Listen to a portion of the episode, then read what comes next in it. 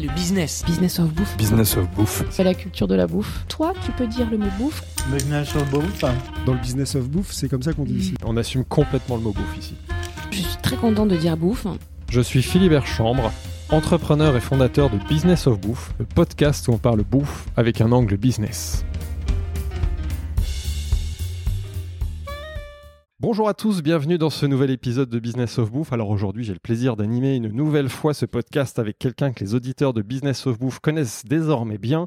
Il est le roi du sourcing d'épices made in France, il adore jouer avec les mots et surtout, il se passionne comme moi pour les coulisses de la bouffe. Je suis avec Samir Ouriagli, le fondateur d'Encore. Bonjour Samir. Bonjour Philibert. Un monument. Notre invité en est certain et il nous reçoit de surcroît dans un sacré monument. La Monnaie de Paris, la plus ancienne institution de France créée il y a plus de 1000 ans. À ce sujet, dans le film La Grande Bellezza de Sorrentino, une sainte nous rappelle que les racines, c'est important. Cette réplique doit parler à notre invité qui est un fils de jardinier. Attardons-nous aux racines, à l'étymologie de son prénom qui signifie bois, et celui de son nom de famille, forêt de sapin. C'est véridique, c'est en gaulois. Ça peut faire chef indien. D'ailleurs, c'est peut-être pour ça que notre invité en appose, par sa sagesse et sa quiétude. Mais il est bel et bien un cuisinier, inscrit dans le temps, un aubergiste ancré dans la terre qui aime observer et travailler ce que la nature lui offre. Alors aujourd'hui, Samir, nous sommes en effet avec un très grand chef. Il préférera d'ailleurs qu'on dise cuisinier, et c'est d'ailleurs souvent l'humilité des, grands. Il est connu dans le monde entier, tout le monde l'adore, il a une image très sympathique, et, et on verra que ce n'est pas du tout le fruit du hasard. Sa plus grande fierté est sans équivoque son restaurant gastronomique, celui qui porte son nom et qu'il a niché au cœur de la monnaie de Paris, en effet. Nous sommes avec Guy Savoie. Bonjour Guy. Bonjour. Bonjour Guy. Bienvenue. bienvenue. Merci Bienvenue. pour Merci Alors pour... si, je vais déjà vous faire une, Ouais, apporter une précision. La liste n'est pas une distinction, Ouais. ou je sais pas quel mot vous avez utilisé. Euh, La di- la liste, c'est Euh, récompense. Ouais, non, c'est- non, ouais. C'est pas une, c'est pas une récompense, c'est une compilation de, mi- de euh, sources d'avis sur la planète. très bien. Voilà, donc c'est traité scientifiquement par un algorithme.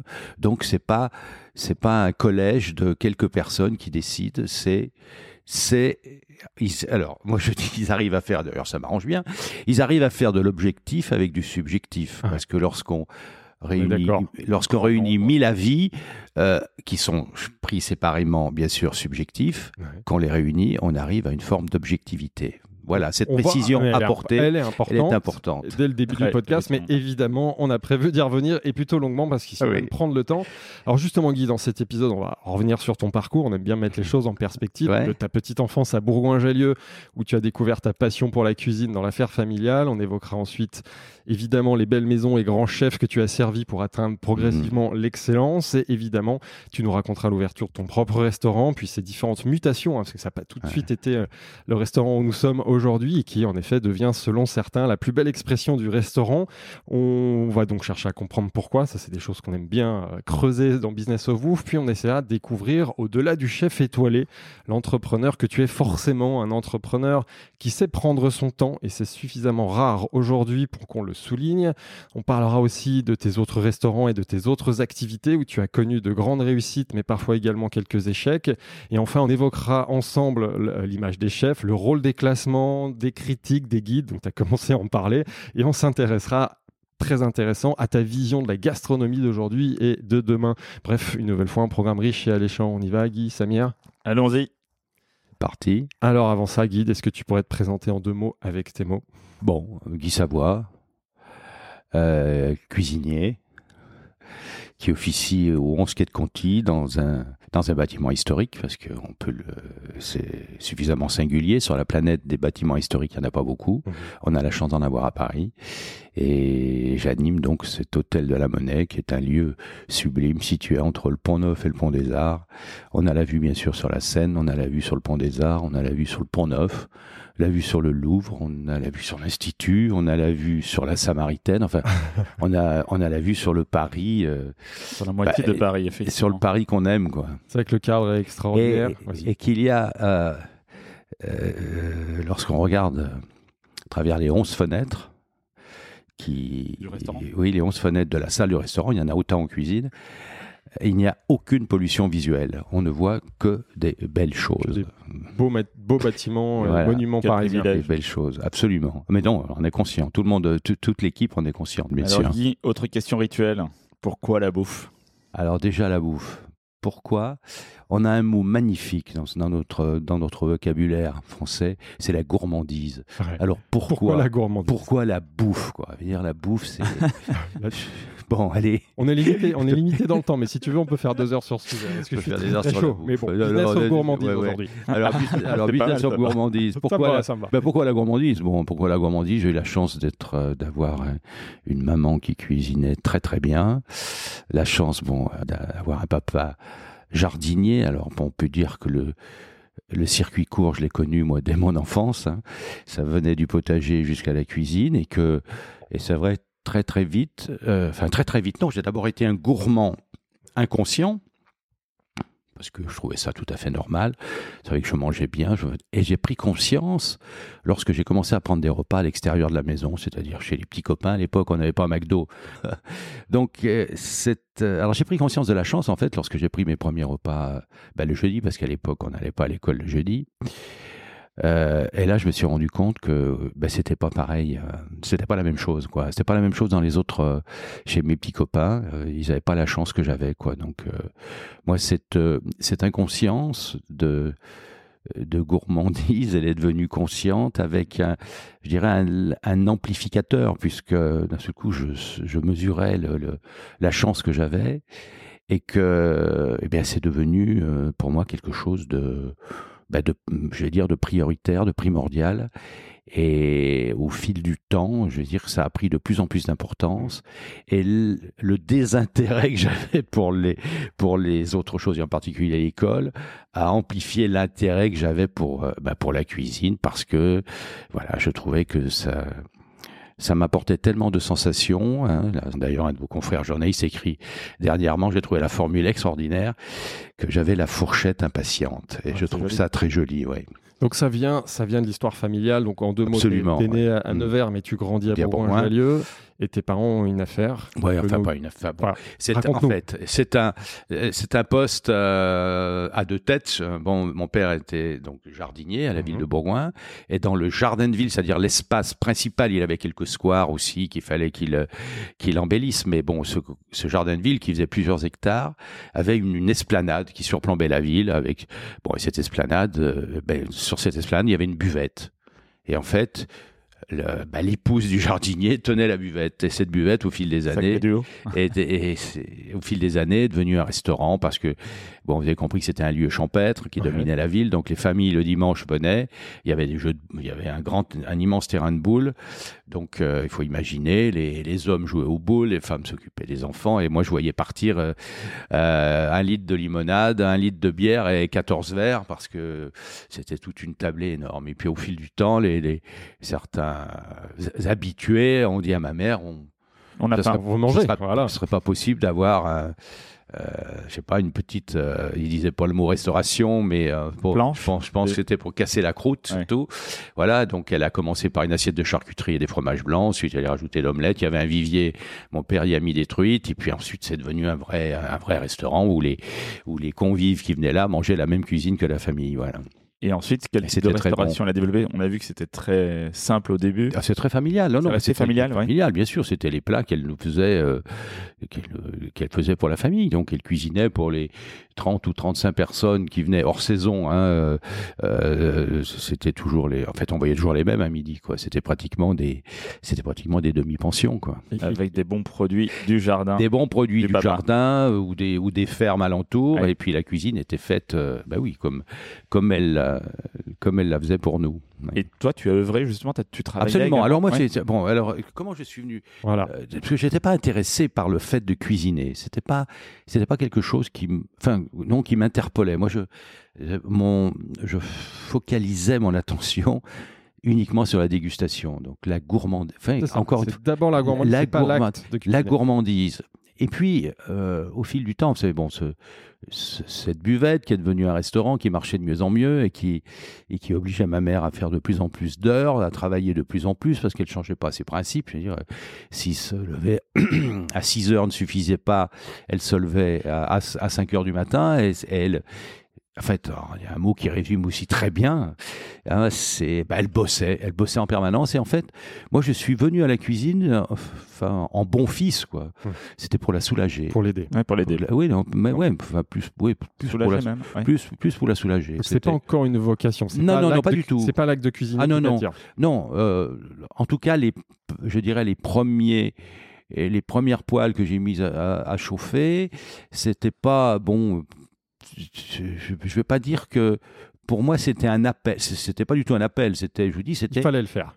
il fallait l'aider. Voilà. Voilà. Parce que je trouvais pas normal que quelqu'un qui donne autant de plaisir soit obligé d'autant travailler. Et Donc, qu'est-ce Et que toi, tu, et Ah. qu'est-ce que tu ressens la première fois que tu cuisines? Est-ce qu'il y a un déclic Alors- à ce moment-là ou pas du tout? Oui, là, là, je commence à prendre conscience hein, de, de, de, de la magie de la transformation. D'ailleurs, on a la chance de faire un métier Hmm. où on- déjà on peut toucher tout ce qui arrive le matin.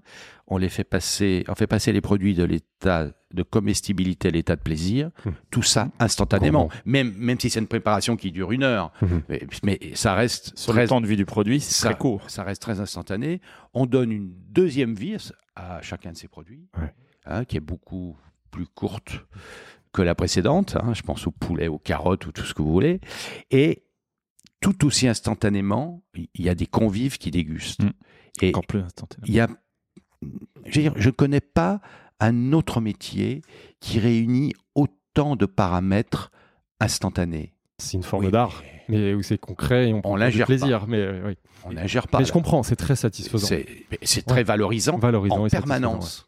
Et, ce, ta- et ce, cette, euh, cette instantanéité, ce, con- ce concret qui passe par la célébration de la nature aussi. Ouais. C'est qu'à chaque fois, on est en prise directe avec la terre et la mer. Ouais.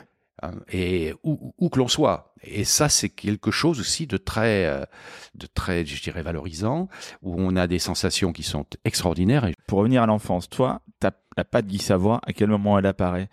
Tu, euh, tu prends, tu aides ta maman, tu, enfin, tu la soulages, comme tu dis, mais est-ce qu'il y a un moment où tu te dis, bah, je vais peut-être imprimer euh, ma pâte sur un plat ou proposer euh, des Non. nouveaux. Non, pas à ce moment-là. Ça vient Là, vraiment de la continuité de ta maman alors c'est, beaucoup moins compliqué que ça. Je veux dire, c'est oui, moi je, je fais, euh, j'essaye de faire euh, ce qu'elle fait. hein. donc, je sais qu'une truite, lorsqu'elle sort de l'eau, qu'elle a été dans la poêle, elle va tout de suite se rétracter. Il faut vite la retourner pour qu'elle, pour qu'elle reprenne une, pour qu'elle reprenne une sa forme, sa forme initiale. Tout ça, bon, détail, mais j'ai pas.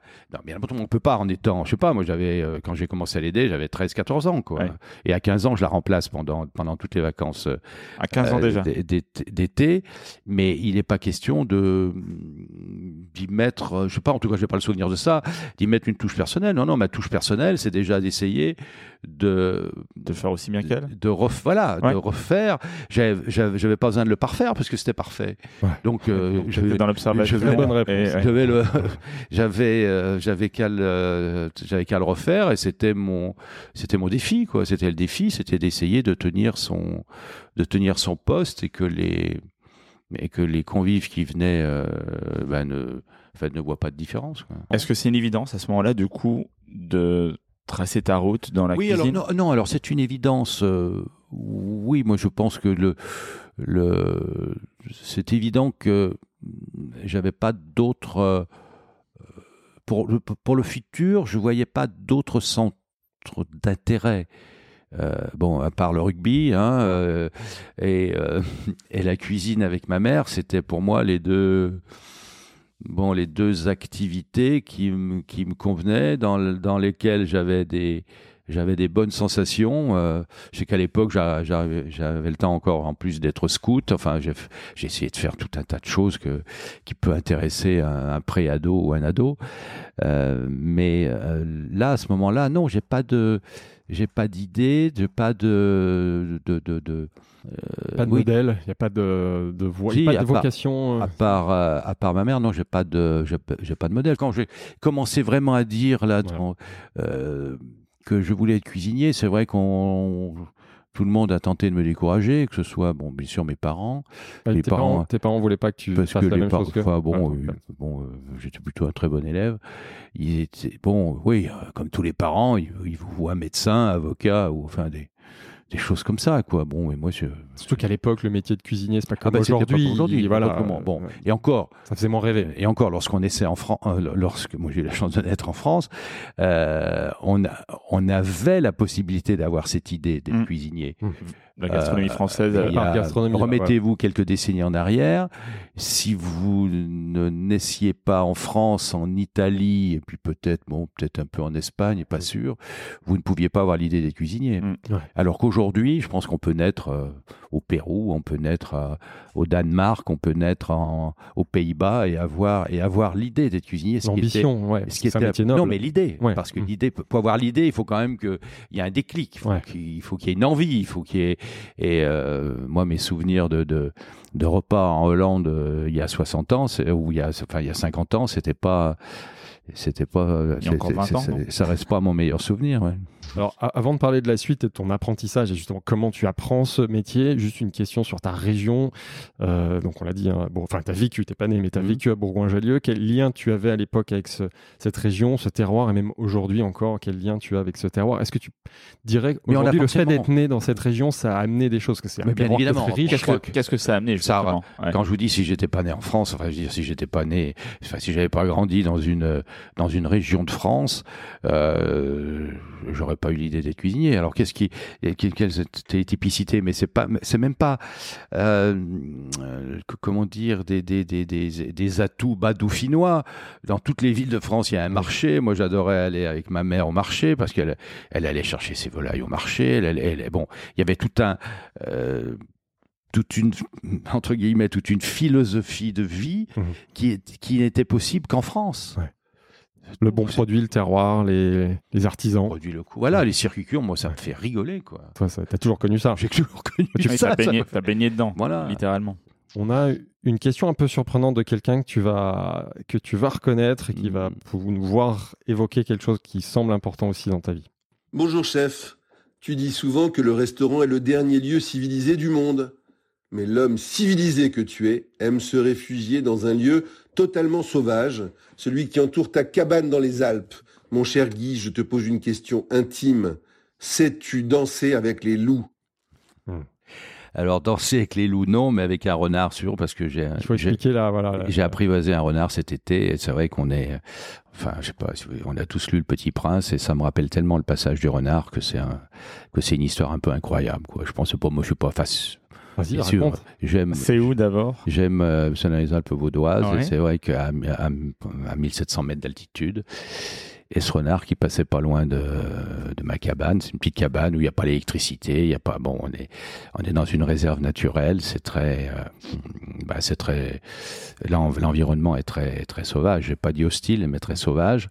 Et ce renard un peu curieux, donc c'est vrai que je l'ai appâté, enfin, avec, euh, avec la nourriture, parce que je le trouvais très, tellement beau. J'ai dit qu'est-ce que, et puis au fil du temps, bon, ben, la, la relation s'est amplifiée Ah on est, euh, ben, on est très proche, quoi. Voilà, c'est mon pote le renard. Donc c'est pas forcément le Dauphiné, c'est toute la toute la France, le monde, du moment que c'est sauvage, que c'est nature, Nature. euh, Voilà, en dans- lien avec les vraies choses de la Voilà, vie, de la voilà, nature. En c'est- tout cas, j'ai besoin. tu m'as fait rêver, voyager. Les auditeurs le savent, je suis Et grâce savoyard. à Laurent Guez, hein, qui est rédacteur Oui. en chef des pages food du Parisien et des Échos, on a découvert un nouveau lien que tu avais avec la nature. Absolument. Et puis là, bon, je reviens sur la formule. D'ailleurs, c'est inscrit sur la porte d'entrée.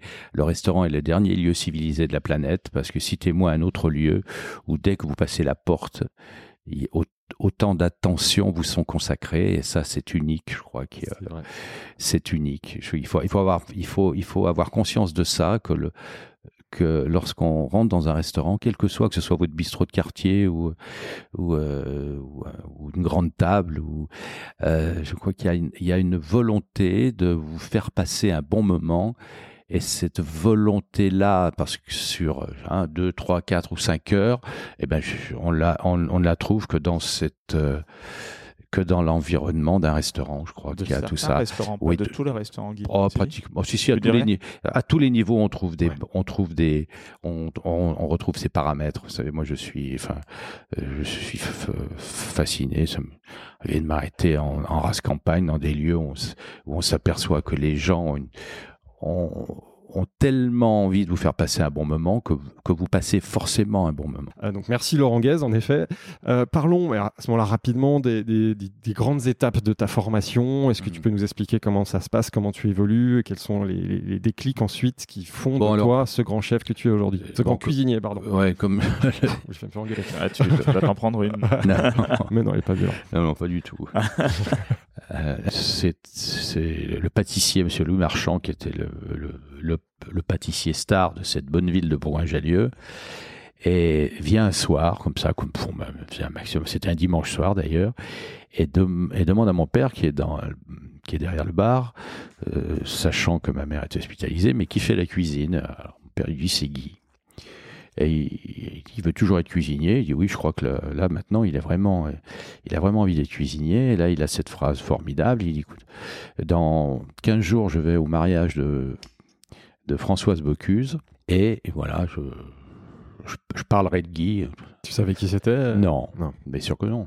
Ah. Et, et- mais non, parce que bon, C'est pas la culture. vous grandissez à Voilà. Bourgoin-Jallieu. Bourgoin-Jallieu, moi, ce qui est le, les, les dernières sensations que j'avais eues, c'était euh, le titre de champion de France deuxième division, Rugby, avec, voilà. ah ouais, avec le score qui était inscrit sur toutes les portières des voitures, et qu'enfin, on a la- cette bonne ville de Bourgoin-Jallieu était propulsée grâce au rugby dans l'actu. Mon père me dit ça, moi, ça me, ça me, vous imaginez, vous avez 15 ans, on, dire, on parle de Bocuse, de tout ça.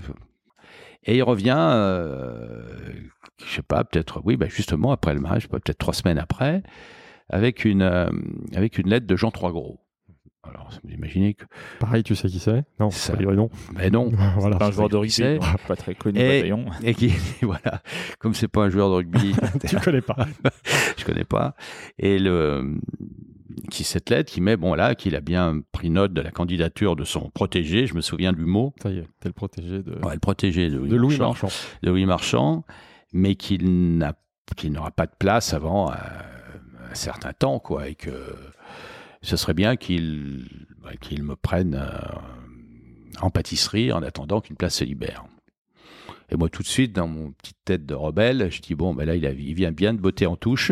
Ouais. Il va dire puisque ton mec, il est si bien, t'as qu'à te le garder. Et puis, et tu, et tu le prends en apprentissage de Euh, Pour les pâtisserie. premières armes. Donc Voilà, la ce qui- pâtisserie, ça t'attirait pas au début. Si, si, si, non, non, mais ce qui, ce qui me, ce qui me satisfaisait plutôt bien, je fais encore cette, euh, là on parle, je suis en fin de trois, je suis en fin de troisième, je dois encore faire cette seconde pour attendre ces, attendre ces fameux 16 ans de, de, de, euh, qui m'autorisaient enfin à quitter l'école. Ouais. Et je dis bien enfin, parce que moi je me suis tiré de l'école. Alors que t'étais Vraiment. bon élève. T'étais bon élève, Je parce que crois- j'avais oui, dit, mais Euh, 15 ans, je rentre en seconde. Enfin, j'étais bon, en primaire, euh, toujours premier ou deuxième. C'est un peu plus dilué. À partir de la quatrième, j'étais un peu moins, un peu moins motivé, sachant que, sachant que l'échéance de sortie était proche. J'avais pas vraiment envie de. mais il fallait que ça se termine. euh, il f- voilà, Il fallait que ça se termine l'école il fallait, il fallait que ça se termine avant que, voilà, avant que, avant que je le prenne mal. Voilà. Et quand tu reçois cette lettre, donc non, tu te dis pas, Non. euh, je vais le tenter. Comment ça se passe? Parce que bon, on Si, si, non, non, non, mais- allait, donc Non, comment non, ça a non, mais bon, euh, c'est-à-dire qu'après, je rentre donc euh, chez, chez Louis Marchand. Ah, en, en septembre euh, 69 et ben, oui, je viens juste d'avoir 16 ans et, et voilà et je fais ce premier apprentissage très intense très intensif mais je, qui je sais pas où il euh, j'ai pas de plan de carrière Tu t'es jamais dit, je vais être euh, un grand chef, un grand cuisinier? Non je crois je c'est peut-être venu plus tard. je mais crois pas, pas à ce moment-là, en tout cas. la priorité c'était se tirer de l'école Ouais. donc euh, il n'était pas question de rester oisif donc voilà donc je rentre je rentre en pâtisserie d'ailleurs j'y ai Marchand. des, Donc à Bourgoin. hein. à Bourgoin, j'ai en septembre 69 et j'ai bon, j'ai des bonnes bien sûr, il met le paquet pour que j'avance, pour que j'avance.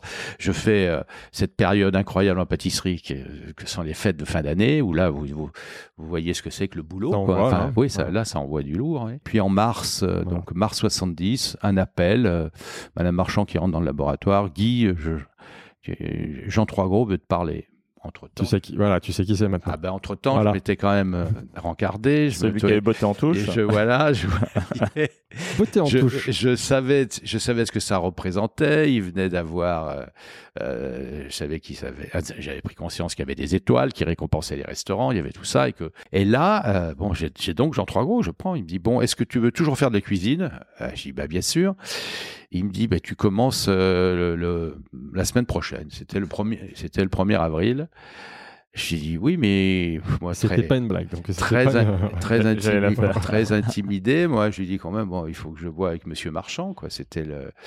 Bon, il me dit, bah, passe le moi, voilà. Et donc, je le laisse en, en communication avec. euh, euh, avec l'immense Louis Marchand et il revient au labo. On me dit bon ben Guy, tu commences le 1er Il te avril. laisse partir. C'est beau. Voilà, 1er avril. Donc il croit, il croit en toi. et Il veut que son protégé Voilà. continue Et là- à grandir. Et là, le, et là, le 1er avril, on se dit bon, euh, poisson ou pas?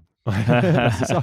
Non, non, c'était pas un poisson, c'était bien. Puis voilà, après bon, ben c'est trois ans. euh, Trois ans. Trois années chez eux. En, Trois en ans. pâtisserie alors ou comment ça Non, non, cuisine, là, c'est cuisine, cette fois-ci. Hein, ouais, c'est pâtisserie, c'était avant, mais là, tu fais voilà. cuisine. Comment ça se passe alors cet apprentissage dans cette Cet maison apprentissage, On change c'est- de registre là. hein? Si on change, oui, on change de registre parce que euh, c'est une, euh, bah, c'est une maison où euh, il y a deux cuisiniers de renom. C'était comme si Ouais, j'avais- ouais. comme si j'avais été à l'époque dans un restaurant où, euh, où euh, à la tête il y, avait, il y aurait, il y aurait eu euh, Paul Bocuse et Alain Chapelle, par exemple. Donc d'un seul coup, on se retrouve original comme avec- configuration. ouais. avec deux maîtres, quoi, deux, deux maîtres, et, et qui sont au boulot du matin au soir, qui prennent, c'était ouvert 7 jours sur 7, donc ils prennent un dimanche soir sur deux chacun, euh, 15 jours de vacances chacun dans l'année, donc vous voyez qu'on est, on est dans une atmosphère boulot encore une fois. Ouais. Donc là, je, je sors de l'atmosphère boulot de mes parents, je rentre euh, dans l'atmosphère boulot d'une pâtisserie au moment des fêtes de fin d'année. Ouais, Et je re- voilà, et j'arrive. Et mais en fait, je m'aperçois que c'est ce qui me convient parce qu'aujourd'hui, avec le recul, quand je vois les conditions de travail qui heureusement se sont considérablement améliorées, mais euh, je veux dire moi, à aucun moment je n'ai souffert de ça. Quoi. J'ai pas, j'arrivais bon à me débrouiller pas mal. euh, 18 ans, je passe mon permis de conduire. euh, je, et je travaille, je sais pas combien de jours, combien de semaines sans jours de congé pour cumuler suffisamment de vacances pour me tirer en Turquie avec mon, Ouais. mon meilleur pote d'école, euh, Ouais. euh, Michel. On part en deux chevaux en Turquie en 72. Tu bosses, mais t'en gardes un bon souvenir parce que Ah bah, t'es habitué à ça déjà, et puis Absolument. ça, et puis tu Et puis je suis tu rassuré, voilà. surtout. Je suis Et ça confirme ta Bien volonté d'évoluer dans ce métier. Bien sûr, je suis rassuré parce que bon, euh, une porte ouverte. On sait que l'adolescence, c'est, c'est, c'est la période de tous les, de toutes les interrogations, de tous les doutes et tout. Et là, je, là, je m'aperçois que euh, je suis pas encore capable d'analyser cette, cette instantanéité, ce concret et tout, mais je suis capable de le vivre puisque je le vis et que je le ressens et que et que et que c'est un réel bien-être. Ouais. Tu t'es aligné avec toi-même, tu, Ah ouais. sais que tu es à la bonne place. N'importe comment. Ouais. Oui, je, ah non, non, je sais que je suis à la bonne place, mais je sais que, de- on fait un peu de psy. hein. mais je sais que celle que j'ai quittée, je parle du, euh, du berceau familial, À l'époque, on disait le bahut à Bourgoin. Ah non, ça que, que cette sortie du bahut, mais c'était la- la- la- la- l'action la, plus bénéfique pour moi. L'envol, la liberté? Pas, pas forcément ça. Je m'emmerdais tout simplement. Ouais. Et là, il y a de plutôt la, la l'excitation. découverte. Et alors. tous ces gens qui, enfin, moi je vais être très assez brutal, mais euh, je vais dire, euh, passé la sixième ou la cinquième, j'ai plus aucun prof qui m'a fait rêver, quoi. Alors que je rentre dans un monde euh, de la cuisine où j'ai en face de moi Jean et Pierre Troisgros, à qui, à qui- bon, vers qui j'ai, enfin, j'ai qu'une envie, en fait, c'est de leur ressembler Justement, lui et, te fait et- que ça m'était Enfin, jamais, te- et que ça m'était peut-être avec Louis Marchand ou ma mère, mais euh, ça m'était jamais arrivé quoi dans un Le cadre modèle, ouais. dans un cadre scolaire. Bon, et puis euh, euh, quelques temps après, je vais voir Jean Troisgros et je lui dis que je veux euh, je, je veux aller à Paris. Il me dit bon mais tu sais à Paris en ce moment il y a le, restaurant qui qui enfin sous-entendu le meilleur restaurant de Paris c'est le restaurant La Serre hein, on est on est en moi, je suis en 72, donc on prévoit mon entrée chez la Serre en 73. Je fais toute l'année 73 à, Pa- à Paris et j'en sors en décembre parce qu'il faut partir au service militaire. Je termine mon service militaire euh, début décembre, donc euh, 74. Et qu'est-ce que ben, le, premier réflexe pour me remettre euh, remettre les fiches à jour. J'ai dit, je vais redemander au bon Louis Marchand de faire les fêtes, les fêtes de fin d'année. Donc j'ai refait les fêtes de fin d'année.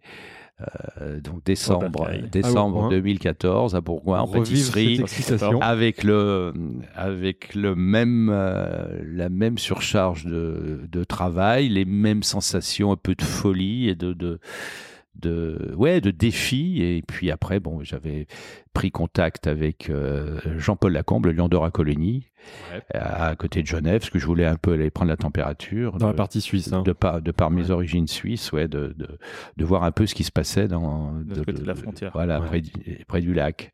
Et là, je fais, euh, je fais une année, euh, Quel poste? une, un peu tout, Ouais. mais surtout à la, bon, euh, euh, à la viande, mais aussi un peu en pâtisserie. Enfin, j'ai fait, j'ai fait un peu de, de- voilà. On est en 75.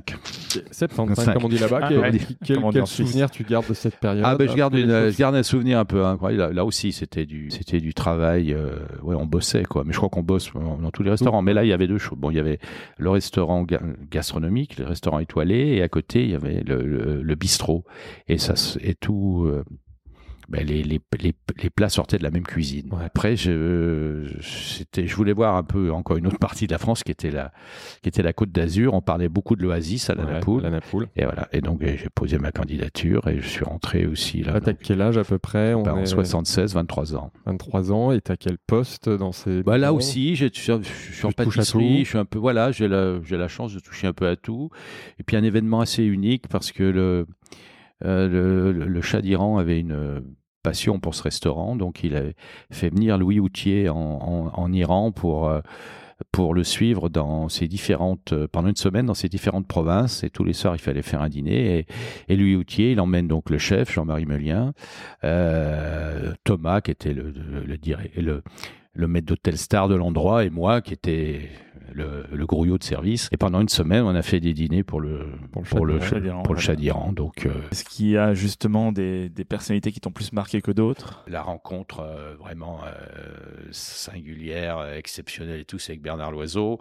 Lui terminait sa dernière année d'apprentissage et moi je commençais ma première année. Donc on a travaillé un an ensemble. Et c'est vrai qu'il s'est créé un vrai lien d'amitié. Euh, de comment dire de même plus pas- d'amitié même de enfin d'extrême complicité et de parallèles de vie assez incroyables on est, tous tous les deux de- du même milieu. Euh, son père était représentant de commerce. Voilà bon moi vous connaissez mes origines. Et lui donc il était euh, euh, bah, aussi passionné par la cuisine. Et, et vous imaginez moi j'étais le ce qu'on appelait le dernier apprenti euh, rentrant en apprentissage. Lui, il connaissait tout de la maison. Il était là avant. Euh, Donc voilà, donc d'ailleurs il, annonçait toujours son titre, Bernard Loiseau, 1m80, 80 kilos, premier apprenti chez Trois Gros. Voilà. D'ailleurs lui, il, est, il, a, il a sauté dans, dans le grand bain très très vite. hein. Moi j'ai fait la fourmi un peu. Et, Justement, je crois que ça, et- il il te chambrait avec ça, non?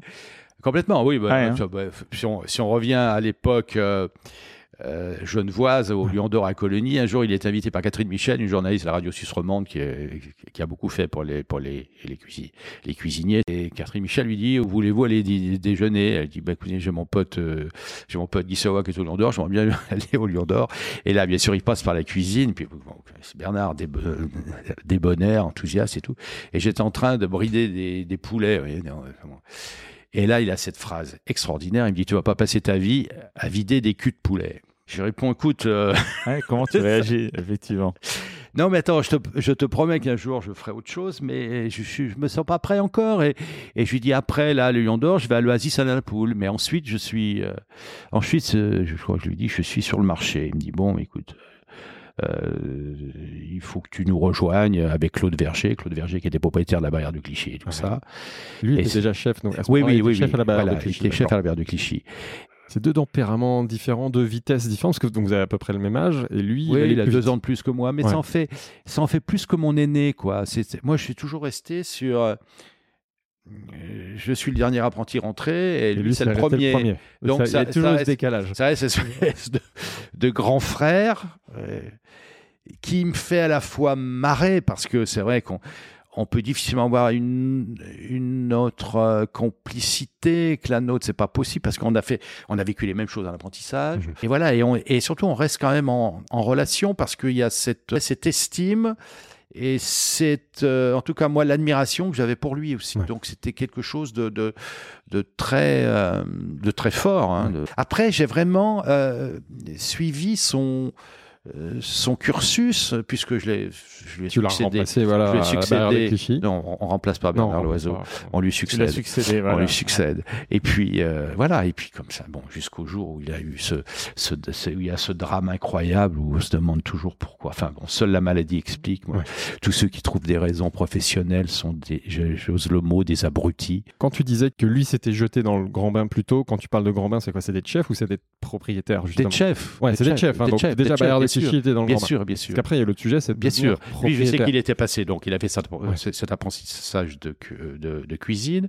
Son oncle avait une charcuterie, donc il avait, il- avait parfait un peu son, sa formation. C'était sa pâtisserie à lui, quoi. parce que- donc C'est toujours des bien dans c'est sûr. C'est Ouais. toujours bien dans nos métiers d'avoir des, des, ben, des, des, des visions différentes, des, des techniques différentes. On est, il faut, il faut pas, il, il faut, euh, il faut rappeler quand même qu'on est bien sûr le pays de la diversité des produits, mais on est surtout le pays des savoir-faire. Artisanaux et ces Mais, métiers de mais dans bouche, tout, euh, voilà, euh, dans aucun autre pays. D'ailleurs, ceux qui sont venus, moi je pense à Gordon Ramsay, qui est un très bon ami, qui a, avec- qui a travaillé avec moi pendant un an et demi. euh, Ils, ils disent tous que ils ont appris la bonne parole en France, quoi. C'est, c'est, enfin, nulle part ailleurs. Enfin, bien sûr qu'il y a des cuisines. Chaque pays a, des, a, a une cuisine, bien évidemment. Mais pourquoi nous, nous sommes le pays de la gastronomie? C'est parce qu'on a tous ces savoir-faire. Hein? Hmm. Dites-moi, je sais pas, je, si on faisait un répertoire du pâté en croûte, mais on a des milliers de recettes. C'est sans limite, on est bien Ouais, d'accord. du On est bien d'accord. boudin ou de, enfin, de, tout- de- de- de tout ça. Alors, vous me dites qu'on fait pas une civilisation avec du pâté en croûte. Mais si j'ai dit si chez nous, oui, désolé. Je veux bien te croire, je veux bien te croire. c'est civilisationnel. 1980, déclic, tu ouvres ton propre restaurant. Non, mais j'ai barrière de. Clichy avant. Bah, Ouais. Parle-nous de la barrière de Trois ans, oui, trois Ouais, ans. oui, Où là, euh, j'ai la chance d'avoir un, un découvreur de talent qui s'appelle Claude Verger. Et là, bon, pendant ces trois ans, qu'est-ce que je fais, moi? Je fais mon apprentissage de, de boss, chef, mais C'est la première fois que tu es seul aux commandes de la avec cuisine. seul au Tu commandes, avec, Claude Verger qui a des idées bien précises sur la cuisine et et sur la gourmandise, encore une fois. Donc, il, euh, voilà. Et là, comme à chaque fois qu'il partait en vacances, il m'avait initié pour faire les achats à Rungis. Donc, j'étais, j'étais capable de, de maîtriser pas mal de choses. Tu avais les clés de la maison. Et Voilà, j'avais les clés du camion, même, même pour aller à Rungis. Et là, en fait, moi, je, je me rends pas tout à fait compte de ce que je, je bosse. Je bosse, je m'éclate. Et pour, euh, bon, pour les spécialistes, euh, ça sera assez édifiant. Première année, 3 millions de chiffres. Deuxième année, 6 millions de chiffres. Troisième année, 9 millions de chiffres. Mais ça me disait rien, moi. Après, j'ai pris conscience euh, euh, ça tourne bien. que, voilà, ça tourne bien, que c'est, bien. Et puis après, bon, ben, j'ai la, possibilité, grâce à un ami, de me, de me lancer dans ma, dans mon premier restaurant. C'était rue du Ray, dans le Ça, 16e. ça, c'était vraiment un projet à un moment de te dire tu voulais être à ton Non, compte, tu voulais alors, être chez toi bon, ou c'est une opportunité c'est je le dois, Ouais. je dois à Claude Verger, ces trois, euh, à travers ces trois années, d'avoir gagné à peu près 10 ans. C'est comme l'apprentissage. Ouais. Si, si je reprends, euh, et c'est pas une complainte, c'est vraiment une, euh, c'est une, c'est une observation euh, simple. Euh, je crois que ces trois années d'apprentissage à l'époque, dans les années 70, valent 10 années aujourd'hui. Donc, tant Parce- mieux. Parce que tu apprends à gérer une équipe, Non, un puis tu restaurant. Tu bosses alors. Ouais.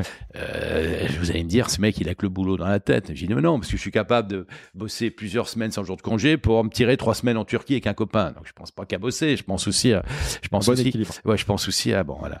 Et et, et donc ces trois années-là, euh, bon, m'ont m'ont beaucoup servi. Après, quand, lorsque je lorsque je m'installe, grâce à un, un ami qui m'aide, voilà, donc euh, je, je m'installe parce que j'ai l'impression que pour avancer, il faut qu'il y ait encore plus de choses qui dépendent de moi. Bon, juste, juste un petit exemple. J'avais un très très bon euh, plongeur à la barrière du Clichy. Que, bon, c'est normal, le, le, le propriétaire ne voulait pas l'augmenter. Malgré, moi, je lui disais, ce, ce type est exceptionnel, il faut absolument le, ratifier, le- tout ça, ouais, tout ça. ouais. Bon, il me dit non, non, c'est pas possible et tout ça. Du moment si on, comm- si on commence à augmenter les plongeurs et tout, enfin bon, euh, les trucs. euh, bon. Et moi, j'avais donné une augmentation de ma poche. Pourtant, Ouais. j'avais, Ouais. pas, un salaire énorme. Et j'ai dit bon, mais maintenant, si je veux continuer d'avancer, il faut pas que je fasse ce genre de conneries. Il faut, il faut que je prenne toutes les décisions. Voilà. C'est là, on voit la mue du cuisinier à l'entrepreneur. Voilà. Parce que euh, Bon, ouais. au chef d'équipe déjà peut-être. Enfin, au Capitaine entraîneur. Ouais, capitaine, ouais, voilà. entraîneur. capitaine Là, on, entraîneur. revient, on revient vers le rugby. Capitaine entraîneur. Après, j'ai rajouté entraînant parce que capitaine entraîneur, si vous Entraîneur, êtes- entraînant. Si vous si vous n'êtes pas entraînant, ça sert à rien. Ouais. Donc voilà. Et là, je fais donc, ces trois ans à Albert de Clichy. Je m'installe en 80 euh, rue du Ray.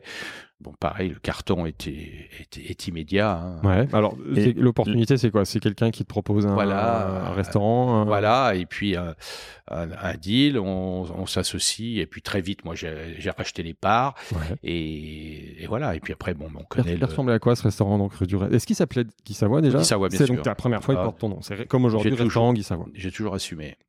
C'est bien. C'est que t'es- t'es Je me, prêt? je me suis jamais planqué devant- derrière une autre façade. T'as pris un petit peu plus de temps que Bernard Loiseau, mais par contre, quand t'es prêt, t'assumes. Voilà, euh, Est-ce qu'il y a eu un, que tu dirais un déclic pour dire là c'est bon, je suis prêt Ou alors ça s'est fait naturellement Non, non, non, Tu c'est un déclic. C'est un déclic, qui, dit voilà, maintenant, si tu veux avancer, mec, il faut que tu sois responsable de tout.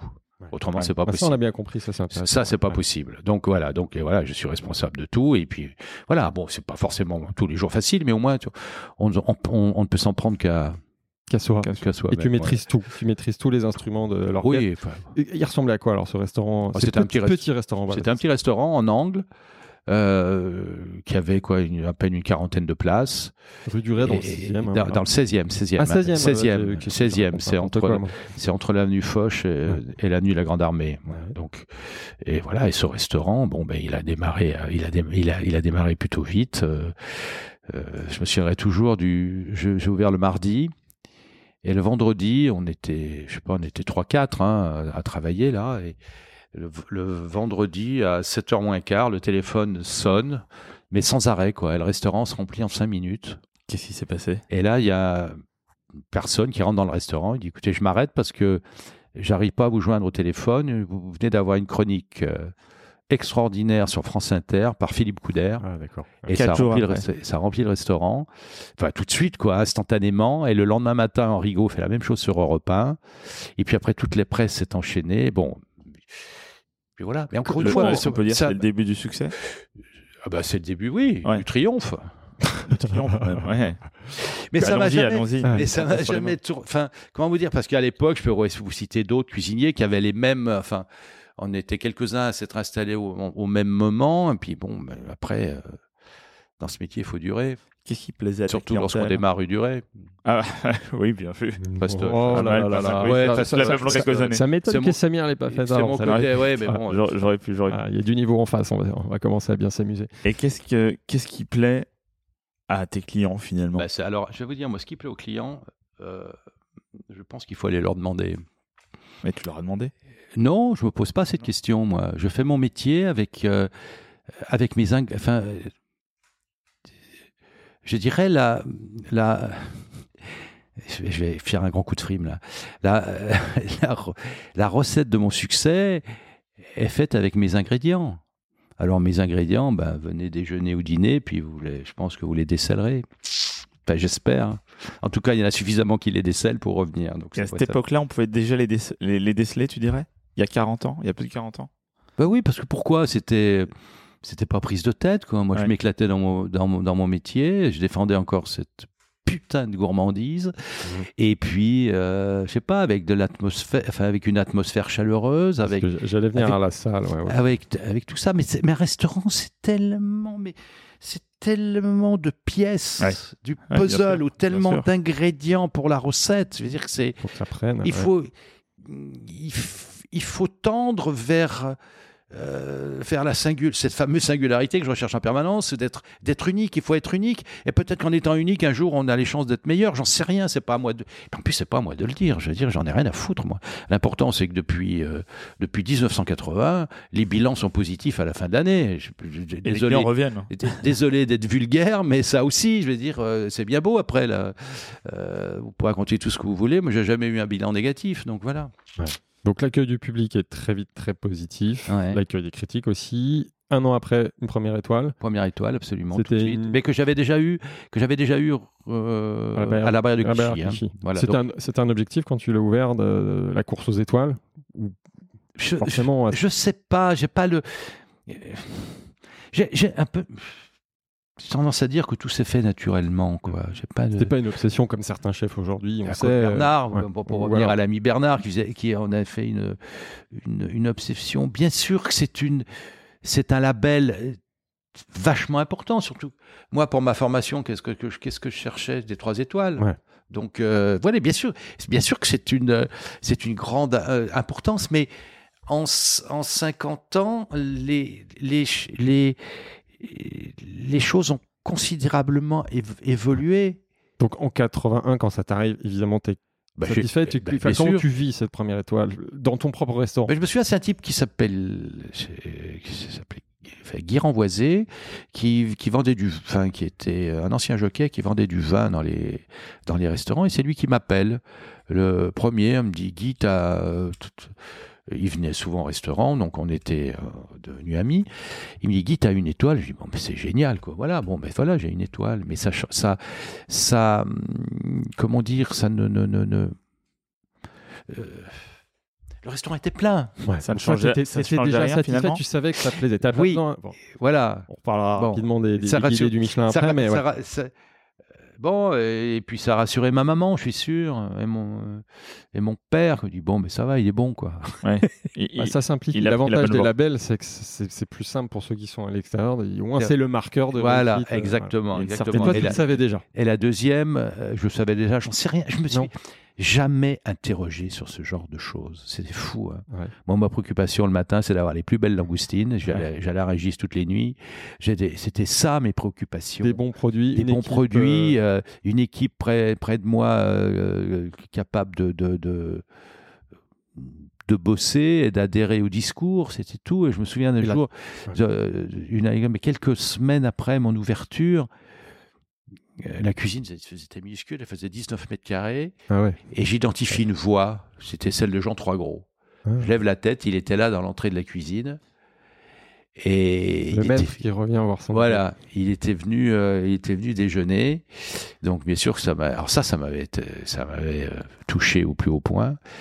Et comment dire, et, après le déjeuner, il m'avait fait ce, ce compliment exceptionnel. Où trouves-tu des si grosses langoustines? Ah oui. J'ai dit bon, putain, je me lève pas à 4 heures du matin pour pour rien, rien, quoi. T'as réussi à impressionner le maître. Voilà, et ça c'était un, c'était un grand, un moment de, de ouais, de, ce soutien-là, il est, il était tellement, euh, tellement précieux. Ou Rigaud aussi, qui la première semaine vient, vient dîner, moi bien sûr pour fêter les, comme il m'avait toujours le, le, guide Goemio m'avait toujours soutenu, mais, mais très tôt quoi. Donc, enfin soutenu, repéré, Ouais. voilà. Et Pas le fruit du hasard. Ouais. donc j'en sais rien après. Bon. Et, et là, il me fait venir à la fin du. Déjà, il avait refusé. Je voulais lui mettre. J'avais, j'avais racheté ce restaurant qui avait quelques bouteilles anciennes. Par euh, reconnaissance un peu sur ses trois ans de soutien lorsque j'étais à la Bertie, je, je voulais vraiment lui ouvrir une, très belle bouteille, quoi. Et il me fait appeler, il me dit non, non, euh, il me dit gardez-la, vous en avez, vous en aurez besoin. Moi, je suis habitué à boire des grandes choses. euh, non, non, je, veux- je, je, je peux pas accepter une bouteille comme ça, parce que j'ai trouvé ça formidable. Et à la fin du dîner, il, pareil, il était avec son épouse, il avait l'air très très bien. Il me dit que Guy, vous avez un, euh, j'ouvre les guillemets, hein, attention.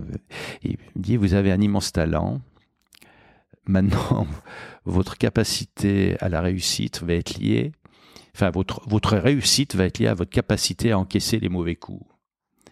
Et voilà, j'ai ça dans la tête. Il y a de l'expér- il y a de l'expérience. Il y a de 40 ans, l'expérience. t'as Ouais, fait dans la- ouais.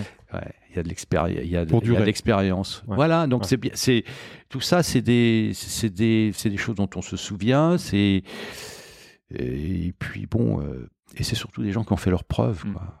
Et moi, les gens qui ont fait leurs preuves, j'ai un On les a. respect Voilà. et une admiration sans borne.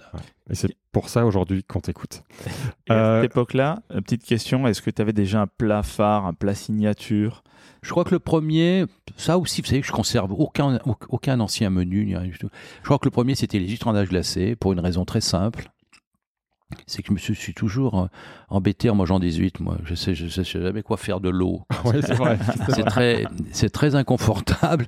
Puis je me suis dit, mais comment je peux? Puis alors l'idée était très simple. J'ai dit, mais attends, pour donner la consistance à un liquide, il y a, il y a, il y a un mot qui existe dans la cuisine française, c'est la gelée. Donc j'ai fait une gelée avec l'eau des huîtres. Voilà, je crois que c'est le premier plat que C'est j'ai vraiment fait de ouais. manière très. Il y avait aussi un autre plat très con que je fais, enfin très con. je faisais un Il est modeste, il est modeste. Mich- Mi- Michel Piot m'avait appelé, qui était le critique du, du Figaro, m'avait appelé le petit prince du feuilletage. Donc, ben, j'étais euh, gonflé par ce nouveau titre. Je voulais mettre du feuilletage partout. Ouais, du à toutes les sauces. Donc, au-delà, oui, ben, toutes les sauces, vous allez voir, toutes les sauces, au-delà du, au-delà du millefeuille, bon, qui, qui reste toujours à la carte, j'avais fait un, un plat à millefeuille de, de riz de veau et écrevisses.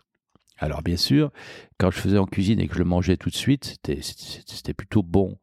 Mais cinq minutes après, c'était, un- c'était euh, le feuilletage était détrempé par Ouais. la, donc c'était vraiment sans, sans intérêt. Donc voilà, donc euh, il faut faire attention aux compliments. Parfois, ils vous entraînent dans des, sur des pistes noires. On avance dans ton histoire. Euh, bon, 85, deuxième étoile, donc ça continue. 87, important aussi, tu déménages. Donc tu Déménage. parce que Oui, alors là tu l'as dit je- tout à l'heure, le restaurant Oui. était petit, il fallait Oui. Alors bon, euh, je cherche, je cherche bien sûr à avoir plus grand, mais encore Tous les plus sens- grand. dans tous les sens du terme. Non mais plus, plus grand, plus grand. Non mais euh, plus grand. euh, je veux dire c'est plus grand. Alors dans le non non dans le sens vraiment euh, Spatial, basique, c'est-à-dire l'espace. Et euh, donc je trouvais pas et en 86 je décide de faire des travaux dans mon restaurant. Et c'est vrai que je rouvre en septembre avec un restaurant tout neuf, tout beau.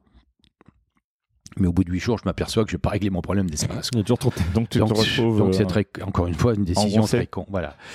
Et On apprend. je sais, pas. je sais que mes amis, puisque Maggie venait très souvent rue du Ray, Maggie Locose, euh, son frère était parti aux États-Unis ouvrir, ouvrir le Bernardin. Je sais que bon, euh, le- devant le succès du Bernardin à New York, elle avait, ils avaient décidé bon euh, qu'il fallait qu'elle abandonne Paris et qu'elle rejoigne. Et donc je l'appelle un jour, je lui écoute Maggie. Euh, je sais que tu vas quitter ton restaurant et enfin que tu vas vendre ton restaurant parisien. Et elle a cette phrase formidable, mais tu viens de faire des travaux. Ouais, ouais. Je dis oui, mais je viens de faire des travaux, mais c'est une connerie parce que j'ai toujours pas assez d'espace. Et bon, voilà, et on est tombé très vite d'accord. Et fin 86, j'ai acheté le Bernardin de Paris et je, je l'ouvrais début.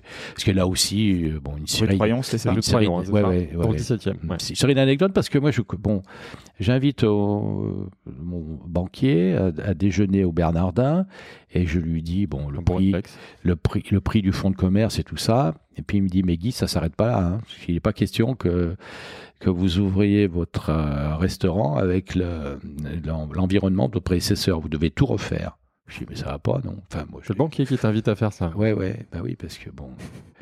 Et là, j'ai quand même un grand moment d'angoisse parce que ça change un peu les paramètres. Et c'est vrai que le jour de la signature, j'hésite vraiment, quoi. Je Ouais, tu dis, t'embêtes là. Mm. je dis, est-ce que je suis pas en train de faire une connerie? Mais bon, non, bon, mais je l'ai fait, puis voilà, c'est bon. Surtout à l'époque, prise de risque Surtout à l'époque, surtout à l'époque, quand je me souviendrai toujours du taux, on emp- j'ai emprunté à 13,60. voilà. Oh, Ah ouais. Voilà. bah là, on a tout vu, nous. Mais ouais, d'accord, 13,60. Mais bon, ça Ça, marche. on n'a pas connu Mais non du coup, euh, non, 13, euh, ça marche. Donc, un, euh, un restaurant qui est plus grand. En 2000, c'est- euh, 2002, t'es encore là-bas quand t'as la troisième étoile, c'est Oui, ça? oui, bien sûr. Ouais, ouais, Ben, je, je fais des travaux avec Jean-Michel Villemotte. Ouais. En 2000, je refais le restaurant complètement. Le Troyon. Voilà, rue Troyon. Euh, oui, la presse se demandait toujours pourquoi je n'avais pas trois étoiles et tout. J'ai dit, mais arrêtez d'en parler, tout le monde pense que je l'ai. Donc il y a un moment, Ça, Si vous le dites pas, voilà, si vous, même maintenant, mais on va y C'est intéressant, si vous, la- voilà, 3 étoiles. si vous, si vous, euh, voilà, puis elle arrive, bon, elle, a- elle arrive en 2002, c'est vrai. Ouais. 2002, donc elle arrive dans ce deuxième restaurant, parce qu'il y a eu Mm. trois versions. On- va avancer parce que j'aimerais vraiment qu'on garde Entre temps, temps. entre Ouais. temps, j'avais brûlé quand même en Ouais, 93, il y a eu un qui était- incendie. qui, un était, qui était Ouais. quand même un événement assez, euh, assez dur, à, assez dur à vivre. T'as dû fermer pendant combien de temps Bon, j'ai- on a fait un record parce qu'on a rouvert en un mois. Ah ouais. La-. L'assureur avait prévu trois mois, mais bon, là, je, je suis arrivé à motiver tout le monde. Ah oui, bah bravo. Les épreuves, moi- les difficultés dont tu parlais tout à l'heure, tu les surmontes. Et parle-nous alors de, de l'hôtel euh, de la Monnaie de Paris. Comment, comment ce Bah, Hôtel projet de la Monnaie de Paris, alors ce, euh, ce- ce projet, il arrive de manière, encore une fois, très, très simple. Euh, bien sûr que je cherchais des, des locaux euh, dans Paris. Enfin, je dis bien des locaux parce que j'avais pas du tout envie d'avoir un lieu qui forcément existait. Et j'avais pas du tout envie d'être adossé à, à un groupe. hein. je, T'as toujours Je- gardé je- ton indépendance? Ouais, je suis un indépendantiste, autonomiste forcené, quoi. J'ai envie de. Oui, mais même, même si ça peut créer des, des soucis ou des problèmes, j'ai toujours. euh, oui, j'ai toujours voulu être chez moi, quoi. Ouais. Mais chez moi dans le sens euh, complet du terme. Ouais. C'est-à-dire, on vient pas me casser les. Les comment, bonbons. comment vous avez dit Non, les bonbons, les bonbons. Ouais, d'accord, ok. Bon, ben, Il y a des gens qui nous écoutent quand même. voilà, donc, euh, et un, jour, un, très bon client qui avait ses bureaux au, deuxième étage de, la rue, au-dessus du restaurant, dont la spécialité c'est de, mettre en place des centres commerciaux et tout ça. Il me dit, écoutez, euh, il m'appelait à l'époque Monsieur Savoie, j'aimerais vous montrer un, un lieu dans Paris. Et moi, non. Petite tête, je dis de quoi il se mêle. Et en fait, il m'amène, euh, il, il m'a, il m'a, il m'amène ici et je visite. Et je, je visite la monnaie. Et au fur et à mesure que j'avance, j'ai, le restaurant qui se dessine. Quoi, j'ai vraiment un coup de foudre.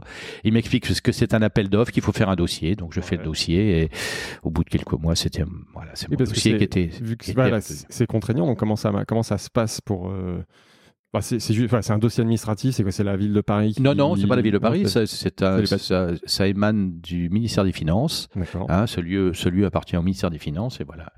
Il fallait que je séduise, que je séduise le, le- le comité de sélection avec, avec, avec mon projet. Alors, tu nous as un peu parlé de ce cadre qui est imposant par euh, sa situation, par euh, son histoire.